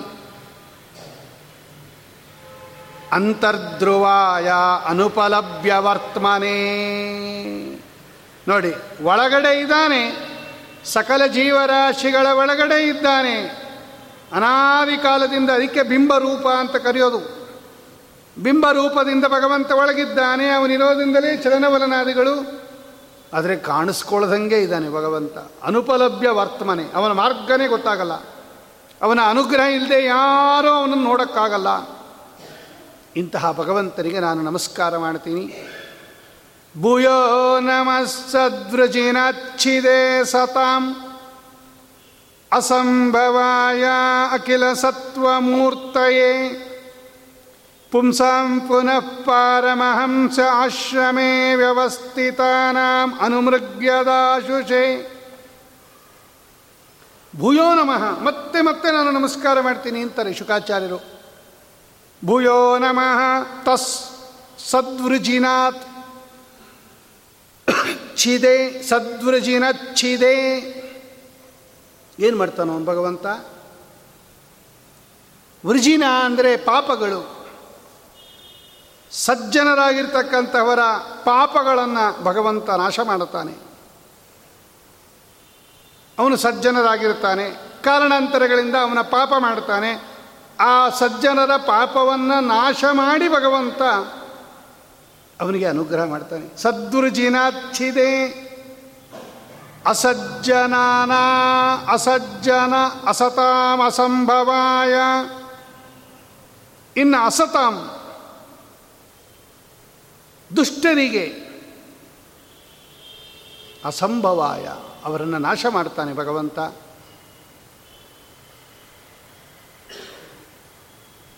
ಆಮೇಲೆ ಎಂಥವನು ಭಗವಂತ? ಅಖಿಲ ಸತ್ವಮೂರ್ತಯೇ. ಅಖಿಲ ಸತ್ವಮೂರ್ತ ಅಂದ್ರೇನು? ಎಲ್ಲರೂ ಬೇರೆಯವರು ಏನು ಅರ್ಥ ಮಾಡಿಬಿಟ್ರು ಗೊತ್ತಾ ಇದಕ್ಕೆ? ಸತ್ವ ಅನ್ನೋದು ಒಂದು ಗುಣ. ಸತ್ವ, ರಜ, ತಮ. ಇದು ಮೂರು ಗುಣ. ಪ್ರಕೃತಿಯ ಗುಣಗಳು ಇದು, ಬಂಧಕ ಗುಣಗಳು. ನಮ್ಮನ್ನೆಲ್ಲ ಬಂಧನ ಮಾಡಿರ್ತಕ್ಕಂಥ ಗುಣಗಳು. ಇದೇ ಮೂರ್ತಿಯಾಗಿ ಉಳ್ಳವನು. ಅಖಿಲ ಸತ್ವ ಮೂರ್ತಯೇ ಶುದ್ಧ ಸಾತ್ವಿಕ ದೇಹವುಳ್ಳವನು. ಅಂದರೆ ಭಗವಂತನು ಪ್ರಕೃತಿಯ ಗುಣಗಳಿಂದ ಕೂಡಿದವನು ಅನ್ನೋ ಅರ್ಥ ಮಾಡುತ್ತಾರೆ ಶ್ರೀಮದಾಚಾರ್ಯ ಹೇಳ್ತಾರೆ, ಹಂಗೆ ಅರ್ಥ ಮಾಡಬಾರ್ದು. ಭಗವಂತ ಪ್ರಕೃತಿಗಿಂತ ಭಿನ್ನ, ಪ್ರಕೃತಿಗಿಂತ ಉತ್ತಮ, ಪ್ರಕೃತಿಯನ್ನು ಮೀರಿದವನು ಭಗವಂತ. ಪ್ರಕೃತಿ ಪರಹ. ಮತ್ತೇನು ಅರ್ಥ ಮಾಡಬೇಕು? ಅಖಿಲ ಸತ್ವ ಮೂರ್ತಯೇ ಏನು ಭಾಗವತ ಅನ್ನೋದು ತುಂಬ ಕಷ್ಟದ ಗ್ರಂಥ. ಇದನ್ನು ಮಾತ್ರ ಜ್ಞಾಪಕ ಇಟ್ಕೊಳ್ರಿ. ಅಷ್ಟು ಸುಲಭ ಅಲ್ಲ ಶ್ರೀಮದ್ ಭಾಗವತ. ಮೇಲಿಂದ ಮೇಲೆ ಮೇಲಿಂದ ಮೇಲೆ ನಾವು ಭಾಗವತ ಕೇಳ್ತಾ ಇರ್ತೀವಿ. ತುಂಬ ಸುಲಭ, ಈಸಿ ಅನ್ಕೊಂಬಿಟ್ಟಿದ್ದೀವಿ ಎಲ್ಲಿ ನೋಡಿದ್ರು ಭಾಗವತ ಭಾಗವತ ಸಪ್ತಾಹ, ಭಾಗವತ ಮಂಗಳ, ಭಾಗವತ ಕಥ. ಮೇಲಿಂದ ಮೇಲೆ ಮೇಲಿಂದ ಮೇಲೆ ಮೇಲಿಂದ ಮೇಲೆ ಒಂದು ಪದಾರ್ಥ ತರ್ತಾ ಇದ್ದರೆ ಅದು ತುಂಬ ಚೀಪ್ ರೇಟ್ ಆಗಿಬಿಡುತ್ತೆ. ಏನು ಹೂವು ನೋಡ್ರಿ, ಎಷ್ಟು ಕಡಿಮೆ ಬೆಲೆಗೆ ಸಿಗತ್ತೆ. ಹೋದ್ರಿ, ಸಿಕ್ಕಾಪಟ್ಟೆ ಬಂದ್ಬಿಟ್ಟಿದೆ, ಯಾರು ತಗೋತಾ ಇಲ್ಲ. ಅದಕ್ಕೆ ಹತ್ತು ರೂಪಾಯಿ ಮಳ, ಹತ್ತು ರೂಪಾಯಿ ಮಾರು. ಇದೇ ಒಂದು ನೂರು ರೂಪಾಯಿ ಮಾರು ಅಂತ ನಾವು ಹಬ್ಬದಲ್ಲಿ. ಈಗ ಹತ್ತು ರೂಪಾಯಿಗೆ ಒಂದು ಮಾರು, ಇಪ್ಪತ್ತು ರೂಪಾಯಿಗೆ ಒಂದು ಮಾರು ಕೊಡ್ತಾರೆ ಈಗ. ಯಾಕೆ ಕೆಲಸ ಇಲ್ಲ ಅದರದ್ದು. ಅದಕ್ಕೆ ಮನೆ ಮುಂದೆ ಕೂತ್ಕೊಂಡು ಹೋಗ್ತಾರೆ, ತಗೊಳ್ಳಿ ತಗೊಳ್ಳಿ ತಗೊಳ್ಳಿ ಅಂತ. ಹಾಗೆ ಭಾಗವತ ತುಂಬ ನಿಮ್ಮ ಹತ್ರ ಬಂದುಬಿಟ್ಟಿದೆ ಅಂತ ಮಾತ್ರಕ್ಕೆ ಭಾಗವತ ಏನು ಈಸಿ ಅಂತ ತಿಳ್ಕೊಂಬಿಡ್ಬೇಡ್ರಿ. ತುಂಬ ಕಷ್ಟ ಭಾಗವತ, ಶ್ರೀಮದ್ ಭಾಗವತ. ಅಖಿಲ ಸತ್ವಮೂರ್ತಯೇ ಭಗವಂತ ಸತ್ವಗುಣದಿಂದ ಕೂಡಿದವನು, ಸತ್ವಗುಣದ ದೋ ದೋ, ದೇಹವುಳ್ಳವನು ಅನ್ನೋ ಅರ್ಥ ಬಂದ್ಬಿಡುತ್ತೆ. ಆಚಾರ್ಯ ಹೇಳ್ತಾರೆ, ಸತ್ವ ಗುಣದಿಂದ ಕೂಡಿದವನು ಅಂತ ಅರ್ಥ ಅಲ್ಲ.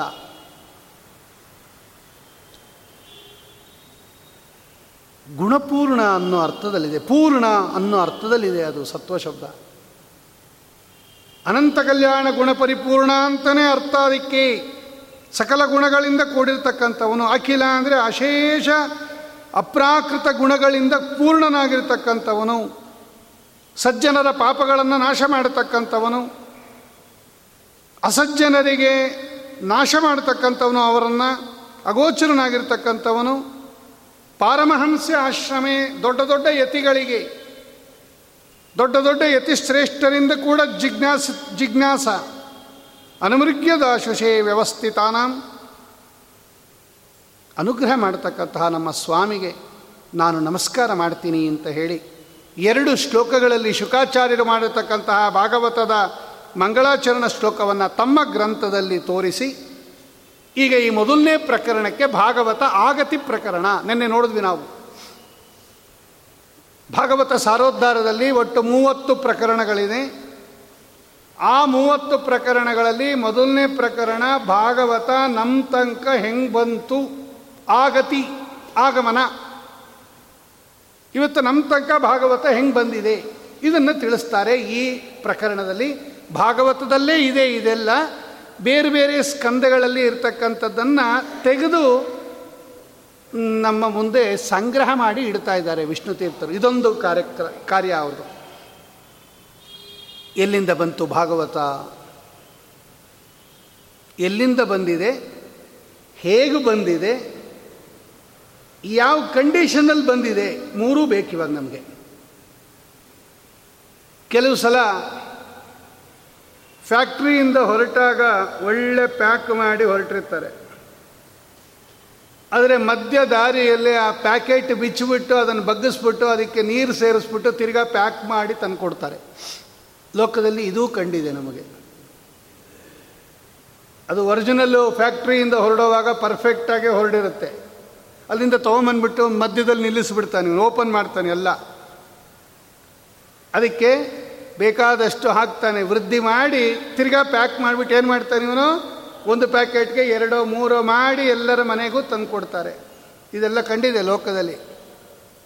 ಹಾಗೆ ಭಾಗವತನೂ ಕೂಡ ಹೊರಡೋವಾಗ ತುಂಬ ಚೆನ್ನಾಗಿ ಹೊರಟು. ಮಧ್ಯದಲ್ಲಿ ಬರೋವಾಗ ಏನಾದರೂ ಮಧ್ಯದಲ್ಲಿ ಮಿಕ್ಸ್ ಆಗಿ ಅಡಲ್ಟ್ರೇಷನ್ ಆಗಿ ಬಂದಿದೆಯಾ ನಮಗೆ?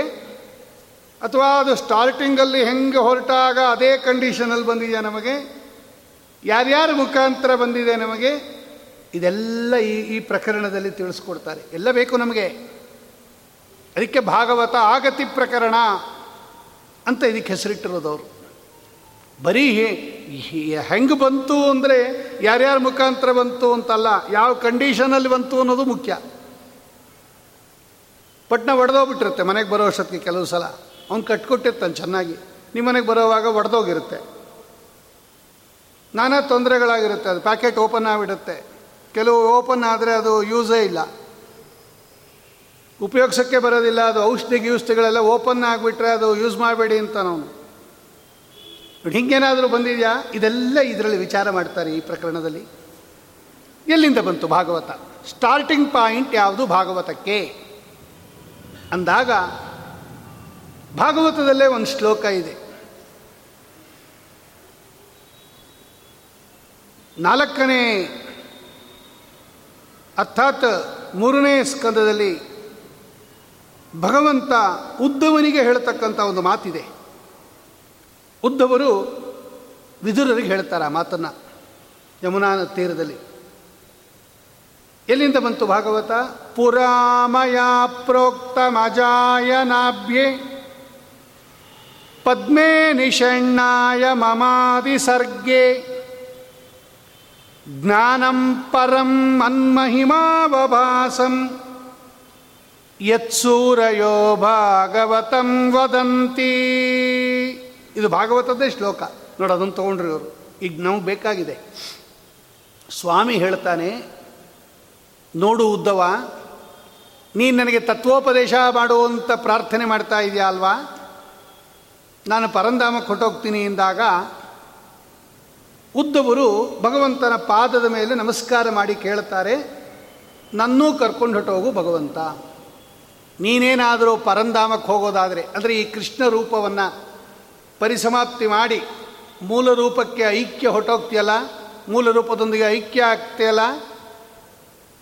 ಹಾಗೆ ಈ ಕೃಷ್ಣಾವತಾರವನ್ನು ಭೂಮಿಯಲ್ಲಿ ಪರಿಸಮಾಪ್ತಿ ಮಾಡಿ ನೀನು ಮೂಲ ರೂಪಕ್ಕೆ ಹೋಗೋದಾದರೆ, ನನ್ನೂ ಕರ್ಕೊಂಡು ಹೋಗು ಇಲ್ಲಿ ನನ್ನ ಉಳಿಸ್ಬೇಡ. ನೀನಿಲ್ಲದೆ ನಿನ್ನ ದರ್ಶನ ಇಲ್ಲದೆ ನಾನು ಇರೋಕ್ಕಾಗೋದಿಲ್ಲ. ನನ್ನೂ ಕರ್ಕೊಂಡು ಹೋಗು ಅಂತಾರೆ ಉದ್ದವರು. ಆಗ ಭಗವಂತ, ಇಲ್ಲ ನಿನ್ನನ್ನು ಬಿಟ್ಟು ಹೋಗ್ತೀನಿ ಉದ್ದವ ಅಂದ. ನೀನು ಇಲ್ಲೇ ಇರಬೇಕು, ಬದರಿಕಾಶ್ರಮ ಕೊಟ್ಟೋಗ್ಬಿಡು, ಅಲ್ಲಿ ವಾಸ ಮಾಡು ಅಂದ. ಆಗ ಉದ್ದವರು ಕೇಳ್ತಾರೆ, ನನಗೆ ತತ್ವ ಉಪದೇಶ ಮಾಡು ಕಡೆ ಪಕ್ಷ. ನಾನು ಕರ್ಕೊಂಡೋಗಲ್ಲ ಅಂತ, ಅಯ್ಯ, ನಿನ್ನ ಇಚ್ಛೆ, ನಿನ್ನ ಆಜ್ಞೆ ನನಗೆ ತತ್ವ ಹೇಳು, ನಿನ್ನ ಪರತತ್ವವನ್ನು ಉಪದೇಶ ಮಾಡು ಅಂದಾಗ, ಆಗ ಭಗವಂತ ಈ ಮಾತಾಡ್ತಾನೆ, ಸ್ವಾಮಿ ಮಾತಿದು. ನೋಡು ಉದ್ದವ ನಿಮಗೆ ಭಾಗವತ ಹೇಳ್ತೀನಿ ನಾನು. ಹಿಂದೆ ನಾನು ಯಾರಿಗೆ ಹೇಳಿದ್ದೆ ಇದು? ಪುರಾಮಯ ಪ್ರೋಕ್ತ ಮಜಾಯನಾಭ್ಯೆ. ಭಾಗವತ ಅಂತ ಒಂದು ಗ್ರಂಥ ಇದೆ.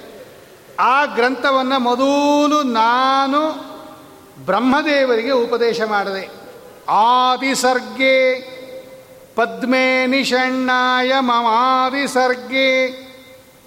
ಅಂದರೆ ಪದ್ಮಕಲ್ಪ ಅಂತ ಬ್ರಹ್ಮದೇವರ ಮೊದಲನೇ ದಿವಸ ಅದು ಪದ್ಮಕಲ್ಪ ಅಂತ ಕರೀತಾರೆ. ಮೊದಲನೇ ದಿನ ಶ್ವೇತವರಾಹ ಕಲ್ಪ ಎರಡನೇ ದಿವಸ. ಹೀಗೆ ಪದ್ಮಕಲ್ಪ ಅಂತ ಏನಿದೆ? ಈ ಜಗತ್ತನ್ನು ಸೃಷ್ಟಿ ಮಾಡೋಕ್ಕಿಂತ ಮುಂಚೆ ನಾಭಿ ಕಮಲದಲ್ಲಿ ನಾನು ಬ್ರಹ್ಮದೇವರನ್ನು ಸೃಷ್ಟಿ ಮಾಡಿದೆ ಆ ಬ್ರಹ್ಮದೇವರಿಗೆ ನಾನು ತತ್ವೋಪದೇಶ ಮಾಡಿದೆ. ಅದು ನನ್ನ ಮಹಿಮೆಯನ್ನು ತಿಳಿಸ್ತಕ್ಕಂಥದ್ದು ಅದು. ಜ್ಞಾನಂ ಪರಂ ಪರಂ ಜ್ಞಾನಂ. ಅವಶ್ಯಕವಾಗಿ ಎಲ್ಲರೂ ತಿಳಿಬೇಕಾಗಿರ್ತಕ್ಕಂತಹ ವಿಷಯ. ಮನ್ಮಹಿಮಾವವಾಸಂ ನನ್ನ ಮಹಿಮೆಯನ್ನು ಹೇಳ್ತಕ್ಕಂಥದ್ದು.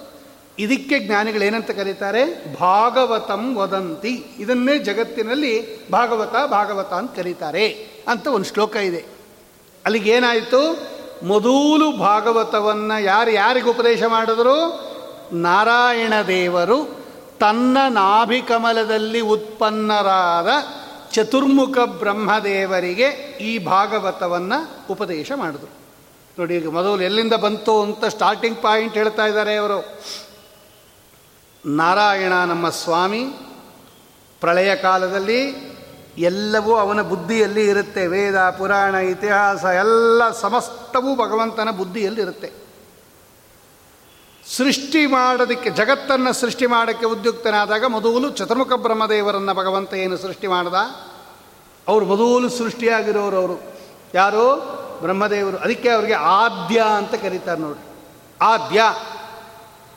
ಮೊದಲು ಫಸ್ಟ್ ನಂಬರ್ ಒನ್ ಅಂತ ಅವರು. ಅವರನ್ನು ಸೃಷ್ಟಿ ಮಾಡಿ ಅವರಿಗೆ ತನ್ನ ಮಹಿಮೆಯನ್ನು ಭಗವಂತ ತಿಳಿಸ್ದ. ಭಾಗವತ ಅಂದರೆ ಇನ್ನೇನಿಲ್ಲ. ಮನ್ಮಹಿಮಾವಭಾಸಂ ಪರಂ ಜ್ಞಾನಂ. ನನ್ನ ಮಹಿಮೆಯನ್ನು ತಿಳಿಸ್ತಕ್ಕಂತಹ ಉತ್ತಮವಾದ ಶ್ರೇಷ್ಠ ಜ್ಞಾನ ಅಥವಾ ಶ್ರೇಷ್ಠ ಜ್ಞಾನವನ್ನು ತಂದುಕೊಡ್ತಕ್ಕಂತಹ ಈ ಭಾಗ ನನ್ನ ಮಹಿಮೆಯನ್ನು ಹೇಳದೆ ಇದನ್ನೇ ಜ್ಞಾನಿಗಳೇನಂತ ಕರೀತಾರೆ? ಭಾಗವತ ಭಾಗವತ ಅಂತ ಕರೀತಾರೆ. ಅಲ್ಲಿಗೆ ಚ ನಾರಾಯಣ ದೇವರು ನಂಬರ್ ಒನ್ ಅಲ್ಲಿಂದ ಬಂತು. ನಾರಾಯಣ ದೇವರು ತಮ್ಮ ಮಕ್ಕಳಾದ ಚತುರ್ಮುಖ ಬ್ರಹ್ಮದೇವರಿಗೆ ಭಾಗವತವನ್ನು ಮೊದಲು ಉಪದೇಶ ಮಾಡಿದ್ರು. ಇದು ಪರಂಪರೆ ಅದು. ಆಮೇಲೆ ಆ ಬ್ರಹ್ಮದೇವರು ಅದನ್ನು ತಮ್ಮ ಮಕ್ಕಳಾಗಿರ್ತಕ್ಕಂತಹ ನಾರದರಿಗೆ ಉಪದೇಶ ಮಾಡಿದ್ರು. ಅದೊಂದು ಶ್ಲೋಕ ಇದೆ ಭಾಗವತದಲ್ಲಿ. ವಿಷ್ಣೋರ್ನು ವೀರ್ಯಗಣನಾಂ ಕಥಮೋರ್ಹತೀಹ. ಯಃ ಪಾರ್ಥಿವನ್ಯಪಿ ಕವಿರ್ವಿಮಮೇರಜಂಸಿ. ಚಸ್ಕಂಬಯಸ್ವರಬಸಾಸ್ಕಲಿತಂ ತ್ರಿಪೃಷ್ಟಂ. ಯನ್ಮಾಂ ನಿಶಮ್ಯ ಸದನಾದ್ ಉರುಕಂಪಮಾನಂ. ಬ್ರಹ್ಮದೇವರು ನಾರದರಿಗೆ ಹೇಳ್ತಾರೆ ಈ ಮಾತನ್ನು ದ್ವಿತೀಯ ಸ್ಕಂದದಲ್ಲಿ. ಈಗ ಮುಂದೆ ಬರಬೇಕಲ್ವಾ ಅದು? ಒಂದು ದಿವಸ ನಾರದರು ಬ್ರಹ್ಮದೇವರ ಹತ್ರ ಹೋಗಿ ಈ ಜಗತ್ತನ್ನು ಯಾರು ಸೃಷ್ಟಿ ಮಾಡ್ತಾರೆ? ನಮಗೆ ಸಂಶಯ ಬಂದಿದೆ. ನಾವೆಲ್ಲ ನೀವೇ ಸೃಷ್ಟಿ ಮಾಡ್ತೀರಾ ಅಂತ ತಿಳ್ಕೊಂಬಿಟ್ಟಿದ್ದೀವಿ ಅವ್ರಿಗೆ ಗೊತ್ತಿತ್ತು ಸರಿಯಾಗಿ, ಆದರೆ ನಮ್ಮ ಪರವಾಗಿ ಹೇಳ್ತಾರೆ ಅವರು. ಜಗತ್ತಿನಲ್ಲಿ ತುಂಬ ಜನ, ನೀವು ಸೃಷ್ಟಿ ಮಾಡ್ತೀರಾ ಚತುರ್ಮುಖ ಬ್ರಹ್ಮದೇವರೇ ಅಪ್ಪ ಅಂತ ತಿಳ್ಕೊಂಬಿಟ್ಟಿದ್ದಾರೆ ನಿಮ್ಮನ್ನೇ ಕೇಳಿಬಿಡ್ತೀವಿ ನಾವು. ನೀವು ಜಗತ್ತನ್ನು ಸೃಷ್ಟಿ ಮಾಡ್ತೀರಾ ಅಥವಾ ಬೇರೆ ಯಾರಾದರೂ ಸೃಷ್ಟಿ ಮಾಡ್ತೀರಾ? ಧಾತ ಯಥಾ ಪೂರ್ವಮ ಕಲ್ಪಯತ್ ಧಾತ ಅಂದರೆ ಬ್ರಹ್ಮದೇವರು ಅವ್ರಿಗೊಂದು ದಾತ ಅಂತ ಒಂದು ಶಬ್ದ ಇದೆ. ದಾತ ಅಂದರೆ ಚತುರ್ಮುಖ ಬ್ರಹ್ಮದೇವರು ಅಂತ ನಾವು ತಿಳ್ಕೊಂಬಿಟ್ಟಿದ್ದೀವಿ ನೀವೇನ ಜಗತ್ತನ್ನು ಸೃಷ್ಟಿ ಮಾಡೋದು? ಅಥವಾ ಬೇರೆ ಯಾರಾದರೂ ಸೃಷ್ಟಿ ಮಾಡ್ತಾರಾ? ನಿಮ್ಗೆ ಡೌಟ್ ಯಾಕೆ ಬಂತು? ಆಗ ನಾನೇ ಸೃಷ್ಟಿ ಮಾಡ್ತೀನಿ ಅಂದಮೇಲೆ ಅಂದರೆ ನೀವು ತಪಸ್ ಮಾಡ್ತಾ ಕೂತಿದ್ದೀರಾ. ನೀವು ಧ್ಯಾನ ಮಾಡ್ತಾ ಕೂತಿದ್ದೀರಾ. ಧ್ಯಾನ ಮಾಡ್ತಾ ಇದ್ದೀರಾ ಅಂದಮೇಲೆ ಆ ವಸ್ತು ನಿಮಗಿಂತ ಏನಾಗಿರಬೇಕು? ಉತ್ತಮ ಆಗಿರಬೇಕು. ಇನ್ನು ಯಾರನ್ನು ಕೂತು ಧ್ಯಾನ ಮಾಡ್ತೀವಿ ನಾವು? ನಮಗಿಂತ ಮೇಲಿನ ವಸ್ತುವನ್ನೇ ಧ್ಯಾನ ಧ್ಯೇಯ ವಸ್ತು ಇರುತ್ತಲ್ಲ ನಮಗಿಂತ ಏನಾಗಿರಬೇಕು? ಉತ್ತಮ ಆಗಿರಬೇಕು. ಆ ಆ ಉತ್ತಮ ವಸ್ತು ಇದೆಯಲ್ಲ, ಅದನ್ನು ನೀವು ಸೃಷ್ಟಿ ಮಾಡಿದ್ರ, ಅಥವಾ ನೀವು ಅದರಿಂದ ಸೃಷ್ಟಿಯಾದ ಅಂತ ನಮಗೆ ಡೌಟ್ ಬರ್ತಾ ಇದೆ ಈಗ. ಆ ಧ್ಯೇಯ ವಸ್ತು ಯಾರನ್ನ ಯಾರನ್ನು ಧ್ಯಾನ ಮಾಡ್ತಾ ಕೂತಿದ್ದೀರಲ್ಲ ನೀವು? ಆ ಇನ್ನೊಂದು ವಸ್ತು. ಆ ವಸ್ತು ನಿಮ್ಮನ್ನು ಸೃಷ್ಟಿ ಮಾಡ್ತಾ, ನೀವು ಅದನ್ನು ಸೃಷ್ಟಿ ಮಾಡಿದ್ರ. ನೀವು ಅದನ್ನು ಸೃಷ್ಟಿ ಮಾಡಿದರೆ ನಿಮಗಿಂತ ಕಡಿಮೆ ಆಗ್ಬಿಡುತ್ತದು. ಅದನ್ನೇನು ಧ್ಯಾನ ಮಾಡೋದು? ಅಂದ ಮೇಲೆ, ನಿಮಗಿಂತ ಒಂದು ಮೇಲೆ ಇನ್ನೊಂದು ವಸ್ತು ಇದೆ ಅಂತ ನಿಮ್ಮ ಕೆಲಸದಿಂದ ನಮಗೆ ಗೊತ್ತಾಗ್ತಾ ಇದೆ. ಆ ನಿಮಗಿಂತ ಮೇಲಿರೋ ವಸ್ತುವನ್ನು ನೀವು ಸೃಷ್ಟಿ ಮಾಡ್ತೀರಾ ಅಥವಾ ಅದರಿಂದ ನೀವು ಸೃಷ್ಟಿ ಆಗ್ತೀರಾ? ಅದರಿಂದ ನೀವು ಸೃಷ್ಟಿ ಆಗ್ತೀರಾ ಅಂದಮೇಲೆ ನೀವು ಜಗತ್ತನ್ನು ಸೃಷ್ಟಿ ಮಾಡಿಲ್ಲ ಅಂತ ಆಯ್ತಾಗ ನೀವೇ ಇರೋದಿಲ್ಲ ಆವಾಗ ನೀವಿರಬೇಕು ಜಗತ್ತು ಜಗತ್ತು ಸೃಷ್ಟಿ ಮಾಡಬೇಕಾದ್ರೆ ಮೊದಲು ನೀವಿರಬೇಕು ಜಗತ್ತಿಗಿಂತ ಮುಂಚೆ ಇರಬೇಕು. ಇದಕ್ಕೆ ಪೂರ್ವಕ್ಷಣ ವೃತ್ತಿತ್ವ ಅಂತ ಕರೀತಾರೆ. ಶಾಸ್ತ್ರ ಟರ್ಮಿನಾಲಜಿಯಲ್ಲಿ ಕಾರ್ಯ ಪೂರ್ವಕ್ಷಣ ವೃತ್ತಿತ್ವ. ಅಂದರೆ ಏನರ್ಥ? ಅನ್ನ ಆಗಕ್ಕಿಂತ ಮುಂಚೆ ಅಕ್ಕಿ ಇರಬೇಕು ನಿಮ್ಮ ಮನೆಯಲ್ಲಿ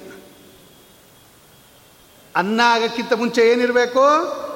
ಅಕ್ಕಿ ಇರಬೇಕು. ಯಾವಾಗ? ಒಂದು ತಿಂಗಳ ಹಿಂದೆ ಅಲ್ಲ ಅನ್ನ ಯಾವಾಗ ಆಗತ್ತೋ ಅದ್ರ ಹಿಂದೆನೇ ಇರಬೇಕು. ಯಾವತ್ತೋ ಇತ್ತು ಅಂದರೆ ಇವತ್ತು ಅನ್ನ ಆಗಲ್ಲ. ಅನ್ನ ಯಾವಾಗ ಆಗಬೇಕೋ ಆ ಪಾತ್ರೆಗೆ ಹಾಕೋವಾಗ ಅಕ್ಕಿ ಇರಬೇಕು. ಇದಕ್ಕೆ ಪೂರ್ವಕ್ಷಣ ವೃತ್ತಿತ್ವ ಅಂತ ಕರೀತಾರೆ. ಮೊದಲಿರಬೇಕು. ಮೊದಲು ಅಂದರೆ ಯಾವಲ್ಲ, ಒಂದು ತಿಂಗಳಿಂದೆ ಅಲ್ಲ. ಯಾವಾಗ ನೀವು ಅನ್ನ ಮಾಡ್ತೀರೋ ಆವಾಗ ಇರಬೇಕು, ಅದಕ್ಕೆ ಮುಂಚೆ ಇರಬೇಕು. ಅಲ್ಲಿಗೆ ನೀವು ಜಗತ್ತನ್ನು ಸೃಷ್ಟಿ ಮಾಡಬೇಕಾದ್ರೆ ಜಗತ್ತಿಗೆ ಮುಂಚೆ ಇರಬೇಕು, ಜಗತ್ತು ಸೃಷ್ಟಿಯಾಗೋ ಕಾಲದಲ್ಲಿ ಇರಬೇಕು. ನಾನು ನಿಮಗಿಂತ ಮುಂದೆ ಒಬ್ಬ ಇದ್ದಾನೆ ಅಂದರೆ ನೀವು ಯಾವಾಗ ಬಂದ್ರಿ ಅಂತಲೇ ಅರ್ಥ. ನೀವು ಯಾವಾಗ ಬಂದ್ರಿ? ಹಾಗಾದರೆ ಪಿಕ್ಚರ್ಗೆ ಅಂತ ನಾರದರಿಗೆ ಕೇಳಿದಾಗ, ಆಗ ಬ್ರಹ್ಮದೇವರು ಉತ್ತರ ಕೊಡ್ತಾರೆ, ನಾರದ, ನಾನು ಜಗತ್ತನ್ನು ಸೃಷ್ಟಿ ಮಾಡುವುದಿಲ್ಲ. ಚತುರ್ಮುಖ ಬ್ರಹ್ಮದೇವರು ಭಾಗವತದಲ್ಲಿ ಹೇಳ್ತಾರೆ ತುಂಬ ಜನ ನನ್ನನ್ನು ಸೃಷ್ಟಿ ಮಾಡ್ತಾನೆ, ಬ್ರಹ್ಮ ಜಗತ್ತನ್ನು ಸೃಷ್ಟಿ ಮಾಡ್ತಾನೆ ಅಂತ ತಿಳ್ಕೊಂಬಿಟ್ಟಿದ್ದಾರೆ ನಾನು ಜಗತ್ತಿನ ಸೃಷ್ಟಿಕರ್ತ ಅಲ್ಲ. ಯಾಕೆ ಅಂದರೆ ಜಗತ್ತು ಸೃಷ್ಟಿಯಾಗುವಾಗ ನಾನು ಇರಲೇ ಇರಲಿಲ್ಲ ಅಂತಾರು ಜಗತ್ತು ಸೃಷ್ಟಿಯಾಗೋಕ್ಕಿಂತ ಮುಂಚೆ ನಾನು ಇರಲೇ ಇರಲಿಲ್ಲ. ನಾರಾಯಣ ಏವ ಇದಮಗ್ರ ಆಸೀತ್. ನ ಬ್ರಹ್ಮ, ನ ಚ ಶಂಕರ, ನೇಂದ್ರ, ನಾಗ್ನಿ, ನ ಸೂರ್ಯ, ನ ವಿನಾಯಕ ಅನ್ನತ್ತೆ ವೇದ. ವಾಸುದೇವೋ ವಾ ಇದಮಗ್ರ ಆಸೀತ್ನ ಬ್ರಹ್ಮ, ನ ಚ ಶಂಕರ. ಈ ರುದ್ರದೇವರು ಇರಲಿಲ್ಲ, ಬ್ರಹ್ಮದೇವರು ಇರಲಿಲ್ಲ, ನಾರಾಯಣ ಏವ ಇದಮಗ್ರ ಆಸೀತ್ ಉಪನಿಷತ್ತು ಹಾಗೆ ಹೇಳುತ್ತಾ ಇದೆ. ನಾರಾಯಣಾತ್ ಬ್ರಹ್ಮ ಜಾಯತೆ, ನಾರಾಯಣಾತ್ ರುದ್ರೋ ಜಾಯತೆ, ನಾರಾಯಣಾದಿಂದ್ರೋ ಜಾಯತೆ, ನಾರಾಯಣಾತ್ ಪ್ರಜಾಪದಯ ಪ್ರಜಾಯಂತೆ. ನೋಡು, ಉದ್ದು ಕೇಳ್ಕೊಂಬಂತು ಅದು. ಅತನಿತ್ಯೋ ನಾರಾಯಣ. ಅವನಿಗೆ ಶಿವ ಅಂತ ಹೆಸರು. ಶಿವಶ್ಚ ನಾರಾಯಣ, ಶಕ್ರಶ್ಚ ನಾರಾಯಣ ಧ್ಯಾವಾ ಪೃಥಿವ್ಯೌ ಚ ನಾರಾಯಣ. ನೋಡು, ಉಪನಿಷತ್ ಹೇಳುತ್ತೆ ಎಲ್ಲ ಶಬ್ದಗಳು ಅವನ್ನೇ ಹೇಳ್ತಾ ಇತ್ತು ಆವಾಗ ಅಂತ ಅರ್ಥ. ಶಿವಾನೇ ನಾರಾಯಣ ಅಂತ ಅರ್ಥ ಅಲ್ಲ. ಶಿವ ಅನ್ನೋ ಶಬ್ದ ಯಾರನ್ನು ಹೇಳುತ್ತೆ? ನಾರಾಯಣನ್ ಹೇಳುತ್ತೆ. ರುದ್ರ ಅನ್ನೋ ಶಬ್ದ ಯಾರನ್ನು ಹೇಳುತ್ತೆ? ನಾರಾಯಣನ್ ಹೇಳುತ್ತೆ. ಬ್ರಹ್ಮ ಅನ್ನೋ ಶಬ್ದ ಯಾರನ್ನು ಹೇಳುತ್ತೆ? ನಾರಾಯಣನ್ ಹೇಳುತ್ತೆ. ಎಲ್ಲ ಶಬ್ದಗಳಿಂದ ಅವನು ವಾಚ್ಯ. ಸರ್ವಶಬ್ದ ವಾಚ್ಯ ಅವನು. ನಿಷ್ಕಲೋ ನಿರಂಜನೋ ನಿರ್ವಿಕಲ್ಪೋ ನಿರಾಖ್ಯಾತ ಶುದ್ಧೋ ದೇವ ಏಕೋ ನಾರಾಯಣ. ನ ದ್ವಿತೀಯೋಸ್ತಿ ಕಶ್ಚಿತ್. ಅವನಿಗೆ ಸಮರಾಗಿರೋರು ಇಲ್ಲ, ಅವನಿಗೆ ಉತ್ತಮರಾಗಿರೋರು ಇಲ್ಲ. ಬ್ರಹ್ಮದೇವರು ಹೇಳ್ತಾರೆ ಯಾರು ಅವನ ಗುಣಗಳನ್ನು ಎಣಿಸಕ್ಕಾಗತ್ತಪ್ಪ? ವಿಷ್ಣೋರ್ನು ವೀರ್ಯ ಗಣನ ಕಥಮೂರ್ಹ ತೀರಾ ಭಗವಂತನ ವಿಷ್ಣೋರ್ನು ಕಂವೀರ್ಯ ಆಣಿ ಪ್ರವೋಚನ್, ಯಪ್ಪಾರ್ತಿವಾನಿ ವಿಮಮೇ ರಜಾಂಸಿ. ಮೇದಿನಿಯೊಳಗಿನ ಅಂಬುಗಣಗಳ ನೈದಬಹುದು ಪರಿಗಣನೆಯನು. ಮಾಧವನಾನಂದಾದಿ ಗುಣಗಳು ಅನಂತ ಕಾಲದಿಂದ ಅಗಣಿತವೆಂಬುದೇ ಫಲವಿದು ಬಾಳ್ದುದಕ್ಕೆ ಅಂತಾರೆ ದಾಸರ ಇದನ್ನೇ ತರ್ಜಮೆ ಮಾಡಿಬಿಟ್ರು ಅವರು. ಈ ಥರ ತಿಳ್ಕೊಂಡಿದ್ರೆ ನೀ ಬದುಕಿದ್ದಕ್ಕೆ ಸಾರ್ಥಕ ಅಂದರು ಅವರು ಜಗನ್ನಾಥ ದಾಸರು. ಇಲ್ಲೇ ಇದ್ರೆ ನೀ ಬದುಕಿದ್ದು ಪ್ರಯೋಜನ ಇಲ್ಲ. ಬದುಕಿದೆಯಾ ಅಷ್ಟೇ. ಒಂದು ಸುಮ್ಮನೆ ಊಟ ವೇಸ್ಟು ಒಂದು ಎಲೆ ವೇಸ್ಟು ಮಠದಲ್ಲಿ. ಫಲವಿದು ಬಾಳ್ದುದಕ್ಕೆ. ಹಿಂಗಿದ್ದಿದ್ದಕ್ಕೆ ಜೀವನ ಮಾಡಿದ್ದಕ್ಕೆ ಸಾರ್ಥ. ಏನಂತ? ಏನಂತ ಜ್ಞಾನ ಇರಬೇಕು ನಮಗೆ? ಭೂಮಿಯಲ್ಲಿರ್ತಕ್ಕಂತಹ ಮಣ್ಣಿನ ಕಣಗಳು. ಮಣ್ಣು ಎಷ್ಟಿದೆ ಭೂಮಿಲಿ. ಅದರ ಒಂದೊಂದು ಕಣಗಳನ್ನಾದರೂ ಎಣಿಸ್ಬಿಡ್ಬೋದಂತೆ. ನಮಗಾಗದೇ ಇದ್ದರೂ ಕೂಡ ದೊಡ್ಡ ದೊಡ್ಡ ಜ್ಞಾನಿಗಳು ಎಣಿಸ್ತಾರೆ ರಮಾದಿಗಳು. ಆದರೆ ಅವ್ರಿಗೂ ಎಣಿಸಕ್ಕಾಗದೇ ಇರತಕ್ಕಂಥದ್ದು ಯಾವುದು? ಇದು ಅನಾದಿ ಕಾಲದಿಂದ ಅಗಣಿತವೆಂ ಗಣಿತ ಅಂದರೆ ಸಂಸ್ಕೃತದಲ್ಲಿ ಎಣಿಸೋದು. ನ ರಮಾಪಿ ಪದಂಗುಲೀಲ ಸನ್ನ ಕದೂರಾಜದನಂತ ಸದ್ಗುಣಾನ್ ಗಣಯೇದ್ಗಣಯಂತ್ಯನಾರತಂ ಪರಮಾನ್ ಕೊರ್ತ ಪರೋ ಗುಣನ್ ವದೇತ್ ಸುಮಧ್ವೈಜ ಹೇಳುತ್ತೆ, ಲಕ್ಷ್ಮೀದೇವಿ ಅನಾದಿ ಕಾಲದಿಂದ ಅನಂತ ಕಾಲದವರೆಗೆ ಅವನ ಜೊತೆಯಲ್ಲೇ ಇದ್ದು ಅವನ ಗುಣಗಳನ್ನು ಎಣಿಸ್ತಾ ಇದ್ದಾಳಂತೆ. ಇಂಥ ಗುಣ ಇಂಥ ಗುಣ ಇಂಥ ಗುಣ ಇಂಥ ಗುಣ. ಅದು ಏನು ಭಗವಂತನ ಪಾದದಲ್ಲಿರ್ತಕ್ಕಂಥ, ಧೂಳಿನಲ್ಲಿರ್ತಕ್ಕಂಥ ಗುಣಗಳು. ಇನ್ನೂ ಎಣಿಸ್ತಾನೇ ಇದ್ದಾಳಂತವಳು. ಅವಳಿಗೆ ಆಗಲಿಲ್ಲ ಅಂದಮೇಲೆ ನೀನೇನು ಎಣಿಸ್ತೀಯ? ಅನ್ನತ್ತೆ ಅದು. ವಿಷ್ಣೋರ್ನು ವೀರ್ಯ ಗಣನಂ. ವೇದರಿ ಅದು. ವಿಷ್ಣೋರ್ನು ಕಂವೀರ್ಯ ಆಣಿ ಪ್ರವೋಚನ್. ಯಪ್ಪಾರ್ಥಿವಾನಿ ವಿಮಮೇ ರಜಾಂಸಿ. ಪಾರ್ಥಿವಾನಿ ರಜಾಂಸಿ. ಭೂಮಿಯಲ್ಲಿರ್ತಕ್ಕಂಥ ಧೂಳನ್ನಾದರೂ ಅವನು ಜಾಣ ಎಣಿಸ್ಬಿಡ್ಬೋದು. ಅದು ಆಗಲ್ಲ. ಎಣಿಸಬಹುದು. ಆದರೆ ಭಗವಂತನ ಗುಣಗಳನ್ನು ಕಹ. ಯಾರು ಎಣಿಸ್ತಾರೆ ಎನ್ನುತ್ತದು? ಅದನ್ನು ಬ್ರಹ್ಮದೇವರು ಹೇಳ್ತಾರೆ, ವಿಷ್ಣೋರ್ನು ವೀರ್ಯ ಗಣನಾಂ ಕಥಮೋರ್ಹತೀಯ ಯಃ ಪಾರ್ಥಿವಾನ್ಯಪಿ ಕವಿರ್ವಿವಮೇ ರಜಾಂಸಿ ಚಸ್ಕಂಬಯ ಸ್ವರಬಸಾ ಸ್ಕಲಿತ ಪೃತ್ರಿಪೃಷ್ಟಂ ಅವನ ಮಹಿಮಾ ಹೆಂಗೆ ಗೊತ್ತಾಯಿತು ಹಾಗಾದ್ರೆ ನಿಮಗೆ? ಅಂತ ಕೇಳಿದ್ರೆ, ತ್ರಿವಿಕ್ರಮಾವತಾರ ಮಾಡಿದಾಗ ಭಗವಂತ ಪಾದವನ್ನು ಮೇಲೆ ಎತ್ತದ್ನಲ್ಲ ಅವನು? ಆ ಪರಮಾತ್ಮನ ಪಾದ ರಭಸ ನನ್ನ ಸತ್ಯಲೋಕ ಅಲ್ಲಾಡ್ತು ಅನ್ನತ್ತವ್ರು ಚಸ್ಕಂಬಯ ಸ್ವರವಸ ಸ್ಖಲಿತಂ ತ್ರಿಪೃಷ್ಟಂ. ಆ ಭಗವಂತನ ಪಾದ ಮೇಲೆ ಮೇಲೆ ಮೇಲೆ ಹೋದಾಗ ನನ್ನ ಸತ್ಯಲೋಕ ಅಲ್ಲಾಡ್ತು. ನಾನು ಅಲ್ಲಾಡ್ಬಿಟ್ಟೆ ಅಂತಾರೆ ಬ್ರಹ್ಮದೇವರು ಆ ರಭಸಕ್ಕೆ. ಆ ತ್ರಿವಿಕ್ರಮರೂಪಿ ಪರಮಾತ್ಮನ ಪಾದದ ರಭಸಕ್ಕೆ, ಪಾದ ಕಮಲದ ರಭಸಕ್ಕೆ ಸ್ಖಲಿತಂ ತ್ರಿಪೃಷ್ಟಂ ಯನ್ಮಾಂ ನಿಶಮ್ಯ. ಅಂತಹ ನಡುಗ್ತಾ ಇರ್ತಕ್ಕಂಥ ನನ್ನನ್ನು ನನ್ನ ಲೋಕವನ್ನು ಎರಡನ್ನೂ ಉದ್ಧಾರ ಮಾಡಿರ್ತಕ್ಕಂತಹ ತ್ರಿವಿಕ್ರಮ ರೂಪಿ ಪರಮಾತ್ಮನ ಶ್ರೀ ಹರಿಯ ಅನಂತ ಗುಣಗಳನ್ನು ಯಾರು ಎಣಿಸ್ತಾರೆ? ನಾರದ ಅಂತ ಬ್ರಹ್ಮದೇವರು ಪರಮಾತ್ಮನನ್ನು ಸ್ತೋತ್ರ ಮಾಡುವುದರ ಮೂಲಕ ನನಗಿಂತ ಅವನು ಮೇಲಿದ್ದಾನೆ. ನನ್ನನ್ನು ಸೃಷ್ಟಿ ಮಾಡಿದವನು ಅವನು ಒಂದು ಮೇಲೆ ಅವನನ್ನು ನಾನು ಸೃಷ್ಟಿ ಮಾಡಿಲ್ಲ ಅಂತ ಆಯಿತು. ಅಲ್ಲಿಗೆ ನಾನು ಸೃಷ್ಟಿ ಆದೆ ಅಂದ ಮೇಲೆ ನಾನು ಸೃಷ್ಟಿಯಾಗಕ್ಕಿಂತ ಮುಂಚೆ ಈ ಜಗತ್ತಿತ್ತು ಅಂತ ಆಯಿತು. ಅಲ್ಲಿಗೆ ಈ ಜಗತ್ತನ್ನು ನಾನು ಸೃಷ್ಟಿ ಮಾಡಿಲ್ಲ ಅಂತ ಆಯಿತು. ಈಗ ಮಠಕ್ಕೆ ಬರೋ ಅಷ್ಟೊತ್ತಿಗೆ ಅಡುಗೆ ತಯಾರಾಗಿದೆ ಅಂದರೆ ಅಡುಗೆ ನಾವು ಮಾಡಿಲ್ಲ ಅಂತ ಅಂಡರ್ಸ್ಟುಡ್ ಅಲ್ವಾ? ಕರೆಕ್ಟಾಗಿ ಹನ್ನೆರಡು ಗಂಟೆ ಅಷ್ಟೊತ್ತಿಗೆ ನಾವು ಬಂದಿದ್ದೀವಿ, ಅಡುಗೆ ತಯಾರಾಗಿದೆ, ನೈವೇದ್ಯ ಆಗಿದೆ, ಅಸ್ತೋತ್ಕ ಆಗಿದೆ ಅಂದರೆ ನೀವು ಸರ್ ಅಡುಗೆ ಮಾಡಿದ್ದು ಅಂದರೆ ನಾ ಬರ್ತಾ ಇರೋದೇ ಈಗ. ನಾ ಬರ್ತಾ ಇರೋದೇ ಈಗ ಅಂದಮೇಲೆ ನಾನು ಹೆಂಗೆ ಅಡುಗೆ ಮಾಡೋಕ್ಕಾಗುತ್ತೆ? ಬ್ರಹ್ಮದೇವರು ಹೇಳ್ತಾರೆ ಅವನು ತಯಾರು ಮಾಡಿಬಿಟ್ಟಿದ್ದಾನೆ ಅಡುಗೆ. ಅವನು, ಆದರೆ ಯಾಕೆಲ್ಲರೂ ಕೂಡ ಬ್ರಹ್ಮದೇವರು ಸೃಷ್ಟಿ ಮಾಡ್ತಾರೆ ಅಂತ ತಿಳ್ಕೊತಾರೆ ಅಂದರೆ, ಎರಡು ಕಾರಣ ಅದಕ್ಕೆ. ಭಗವಂತ ಬ್ರಹ್ಮ ಅನ್ನೋ ರೂಪದಿಂದ ಸೃಷ್ಟಿ ಮಾಡ್ತಾನೆ ಜಗತ್ತನ್ನು.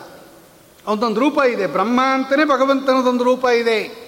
ಈ ಚತುರ್ಮುಖ ಬ್ರಹ್ಮದೇವರಲ್ಲ, ತ್ರಿಮೂರ್ತಿಗಳಲ್ಲಿ ಸೇರಿದ ಬ್ರಹ್ಮ ಅಲ್ಲ ಬ್ರಹ್ಮ ಅಂತ ಕೇಶವ, ನಾರಾಯಣ, ಗೋವಿಂದ, ವಿಷ್ಣು, ಮಧುಸೂದನ ಅಂತ ಭಗವದ್ ರೂಪಗಳೇನಿದೆಯಲ್ಲ ಅಂಥದ್ದೊಂದು ಬ್ರಹ್ಮ ಅಂತಲೇ ಒಂದು ಭಗವದ್ ರೂಪ ಇದೆ. ಆ ರೂಪದಿಂದ ಭಗವಂತ ಜಗತ್ತನ್ನು ಸೃಷ್ಟಿ ಮಾಡಿಬಿಡ್ತಾನೆ. ಬ್ರಹ್ಮ ಸೃಷ್ಟಿ ಮಾಡ್ತಾನೆ ಅಂದರೆ ಎಲ್ಲ ಇವನಿಗೆ ಅಂತ ಹಾಕ್ಬಿಟ್ಟು ಕೆಲವು ಸಲ ಕನ್ಫ್ಯೂಸ್ ಮಾಡಿಕೊಂಡು ಹೆಸರು ಒಂದೇ ಇದ್ದರೆ ಯಾರ್ಯಾರನ್ನೋ ಕನ್ಫ್ಯೂ ಕನ್ಫ್ಯೂಸ್ ಮಾಡ್ಕೊಂಬಿಡ್ತೀವಿ ನೋಡ್ರಿ. ಯಾರೋ ಒಂದೇ ಹೆಸರಿನವ್ರು ಮೂರು ಜನ ಇರ್ತಾರೆ ಅವ್ರು ಯಾರು ಹೋಗ್ಬಿಟ್ರಂತೆ ಅಂದರೆ ತಕ್ಷಣ ಅಲ್ಲಿ ಹೋಗ್ಬಿಡುತ್ತೆ ಗಮನ.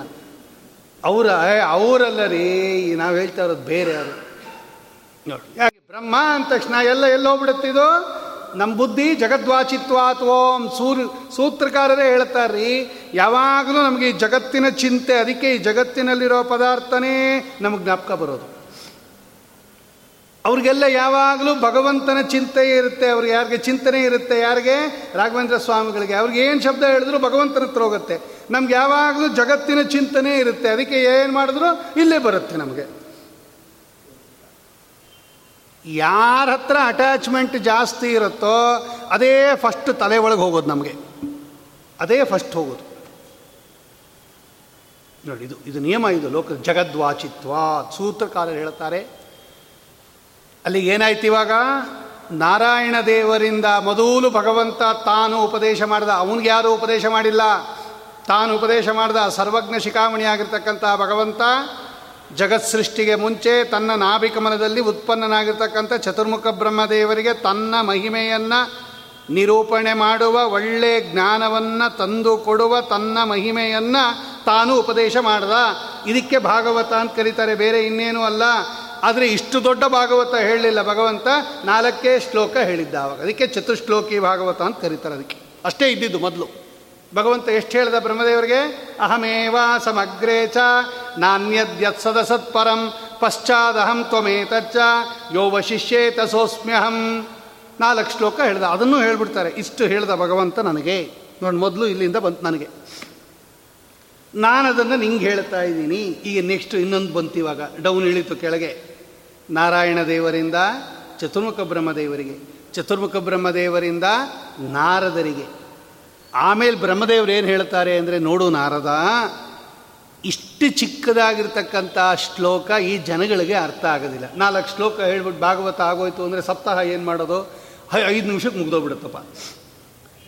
ಏನು ಅರ್ಥ ಆಯಿತು ನಮಗೆ ಭಾಗವತದ ಕತೆ? ಧ್ರುವರಾಜರ ಕಥೆಯಲ್ಲಿ ಪ್ರಹ್ಲಾದ ರಾಜರ ಕಥೆಯಲ್ಲಿ ಏನು ಇಲ್ವೇ ಇಲ್ವರಿ ನಾಲ್ಕೇ ಶ್ಲೋಕ ಇದು? ನಾವು ರಾಘವೇಂದ್ರ ಸ್ತೋತ್ರನೇ ಮೂರು ನಿಮಿಷಕ್ಕೆ ಹೇಳುವಷ್ಟು ಫಾಸ್ಟು ನಮ್ಮದು. ಇನ್ನು ನಾಲ್ಕು ಶ್ಲೋಕ ಎಷ್ಟು ಬೇಗ ಹೇಳ್ತೀವ? ಎದ್ದು ಕೂತ್ಕೊಂಬೋಷ್ಟೊತ್ತಿಗೆ ಮುಗಿದೋಗ್ಬಿಡುತ್ತೆ. ಇದು ಜನಗಳಿಗೆ ಅರ್ಥ ಆಗೋದಿಲ್ಲ. ಅದಕ್ಕೆ ಒಂದು ಕೆಲಸ ಮಾಡು. ಅದೇ ನಾರಾಯಣ ದೇವರು ಈಗ ವೇದುವ್ಯಾಸ ರೂಪದಿಂದ ಭೂಮಿಯಲ್ಲಿ ಅವತಾರ ಮಾಡಿದ್ದಾನೆ. ಜಯತಿ ಪರಾಶರ ಸೋನು ಸತ್ಯವತಿ ಹೃದಯನಂದನೋ ವ್ಯಾಸ. ಯಸ್ಯಾಸ್ಯ ಕಮಲಗಲಿತಂ.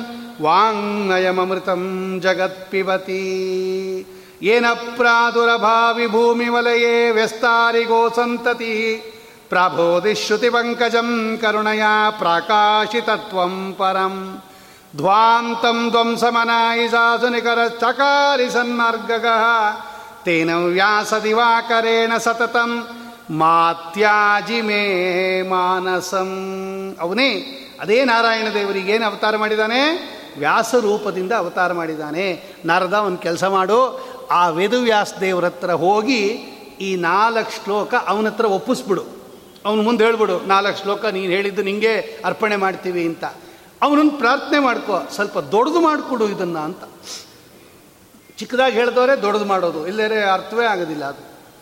ಆದ್ದರಿಂದ ಅವತ್ತು ನೀನೇನು ನಾಲ್ಕು ಶ್ಲೋಕ ಹೇಳಿದೆಯಲ್ಲ ಸ್ವಾಮಿ ನಾರಾಯಣ ರೂಪದಿಂದ ಮೂಲ, ಅದನ್ನು ಸ್ವಲ್ಪ ದೊಡ್ಡದು ಮಾಡಿಕೊಡು ಅಂತ ಅವನನ್ನು ಪ್ರಾರ್ಥನೆ ಮಾಡ್ಕೋ. ಅಂತ ಬ್ರಹ್ಮದೇವರು ನಾರದರಿಗೆ ಹೇಳಿದಾಗ, ಆಗ ನಾರದರು ಬಂದು ಆ ನಾಲ್ಕು ಶ್ಲೋಕವನ್ನು ಭಗವಂತನಿಗೆ ಉಪದೇಶ ಮಾಡಿದ್ದಲ್ಲ. ಭಗವಂತನ ಮುಂದೆ ಸಮರ್ಪಣೆ ಮಾಡಿ, ಅವನು ಹೇಳಿದ್ದನ್ನು ಅವನಿಗೆ ಸಮರ್ಪಣೆ ಮಾಡಿ, ಸ್ವಾಮಿ ಅದನ್ನು ಸ್ವಲ್ಪ ದೊಡ್ಡದು ಮಾಡಿಕೊಡು ಅಂತ ಪ್ರಾರ್ಥನೆ ಮಾಡಿಕೊಂಡ್ರು. ನೋಡಿ ಹಿಂಗೆ ಬಂತು ಇವಾಗ. ಎಷ್ಟು ಬಂದಿದೆ ಈಗ? ನಾರಾಯಣ ದೇವರಿಂದ ಬ್ರಹ್ಮದೇವರಿಗೆ, ಬ್ರಹ್ಮದೇವರಿಂದ ನಾರದರಿಗೆ ನಾರದರಿಂದ ಪುನಃ ವೇದವ್ಯಾಸ ದೇವರಿಗೆ ಸಮರ್ಪಣೆ. ಆಗ ವೇದವ್ಯಾಸ ದೇವರು ಏನು ಮಾಡಿಬಿಟ್ರು? ದೊಡ್ಡದು ಮಾಡಿಕೊಟ್ರು. ಆವಾಗ ನಾರದರು ಪ್ರಾರ್ಥನೆ ಮಾಡ್ತಾರೆ. ತಿರ್ಗಾ ಭಾಗವತದಲ್ಲೇ ಬಂದಿದೆ. ಬಾ, ಪ್ರಥಮ ಸ್ಕಂದದಲ್ಲೇ ಬಂದಿದೆ ಇದು. ನಾರದರು ಬಂದುಬಿಟ್ಟು ಒಂದು ದಿವಸ ಸ್ವಾಮಿ ಸರಸ್ವತಿ ನದಿ ತೀರದಲ್ಲಿ ಕೂತಿದ್ದಾನೆ. ಭಗವಂತ ಅವತಾರ ಮಾಡಿ ಸೂರ್ಯೋದಯ ಆಗಿದೆ. ಸ್ವಾಮಿ ಆ ಕೂತಿರ್ತಕ್ಕಂತಹ ಸ್ಥಳದಲ್ಲಿ ನಾರದರು ಬಂದು ಭಗವಂತನನ್ನು ಪ್ರಾರ್ಥನೆ ಮಾಡ್ತಾರೆ. ಶ್ರೀಮದ್ ಭಾಗವತೆ ಮಹಾ ಮಹಾಮುನಿ ಕೃತೆ ಮಹಾಮುನಿಗಳಾಗಿರ್ತಕ್ಕಂತಹ ನಾರದರು, ಮಹಾಮುನಿಗಳಾಗಿರ್ತಕ್ಕಂತಹ ವೇದವ್ಯಾಸದೇವರನ್ನು ಪ್ರಾರ್ಥನೆ ಮಾಡಿದಾಗ ವೇದವ್ಯಾಸದೇವರು ಮಾಡಿಕೊಟ್ಟ ಗ್ರಂಥ ಯಾವುದೋ? ಈಗ ನಮಗೆ ಉಪಲಬ್ಧಿ ಇರತಕ್ಕಂತಹ ದೊಡ್ಡದು ಭಾಗವತ ಇದೆಯಲ್ಲ, ಹನ್ನೆರಡು ಸ್ಕಂದ. ಇದು ಅಂದರೆ ಭಾಗವತ ಹಿಂಗೆ ಬಂತು.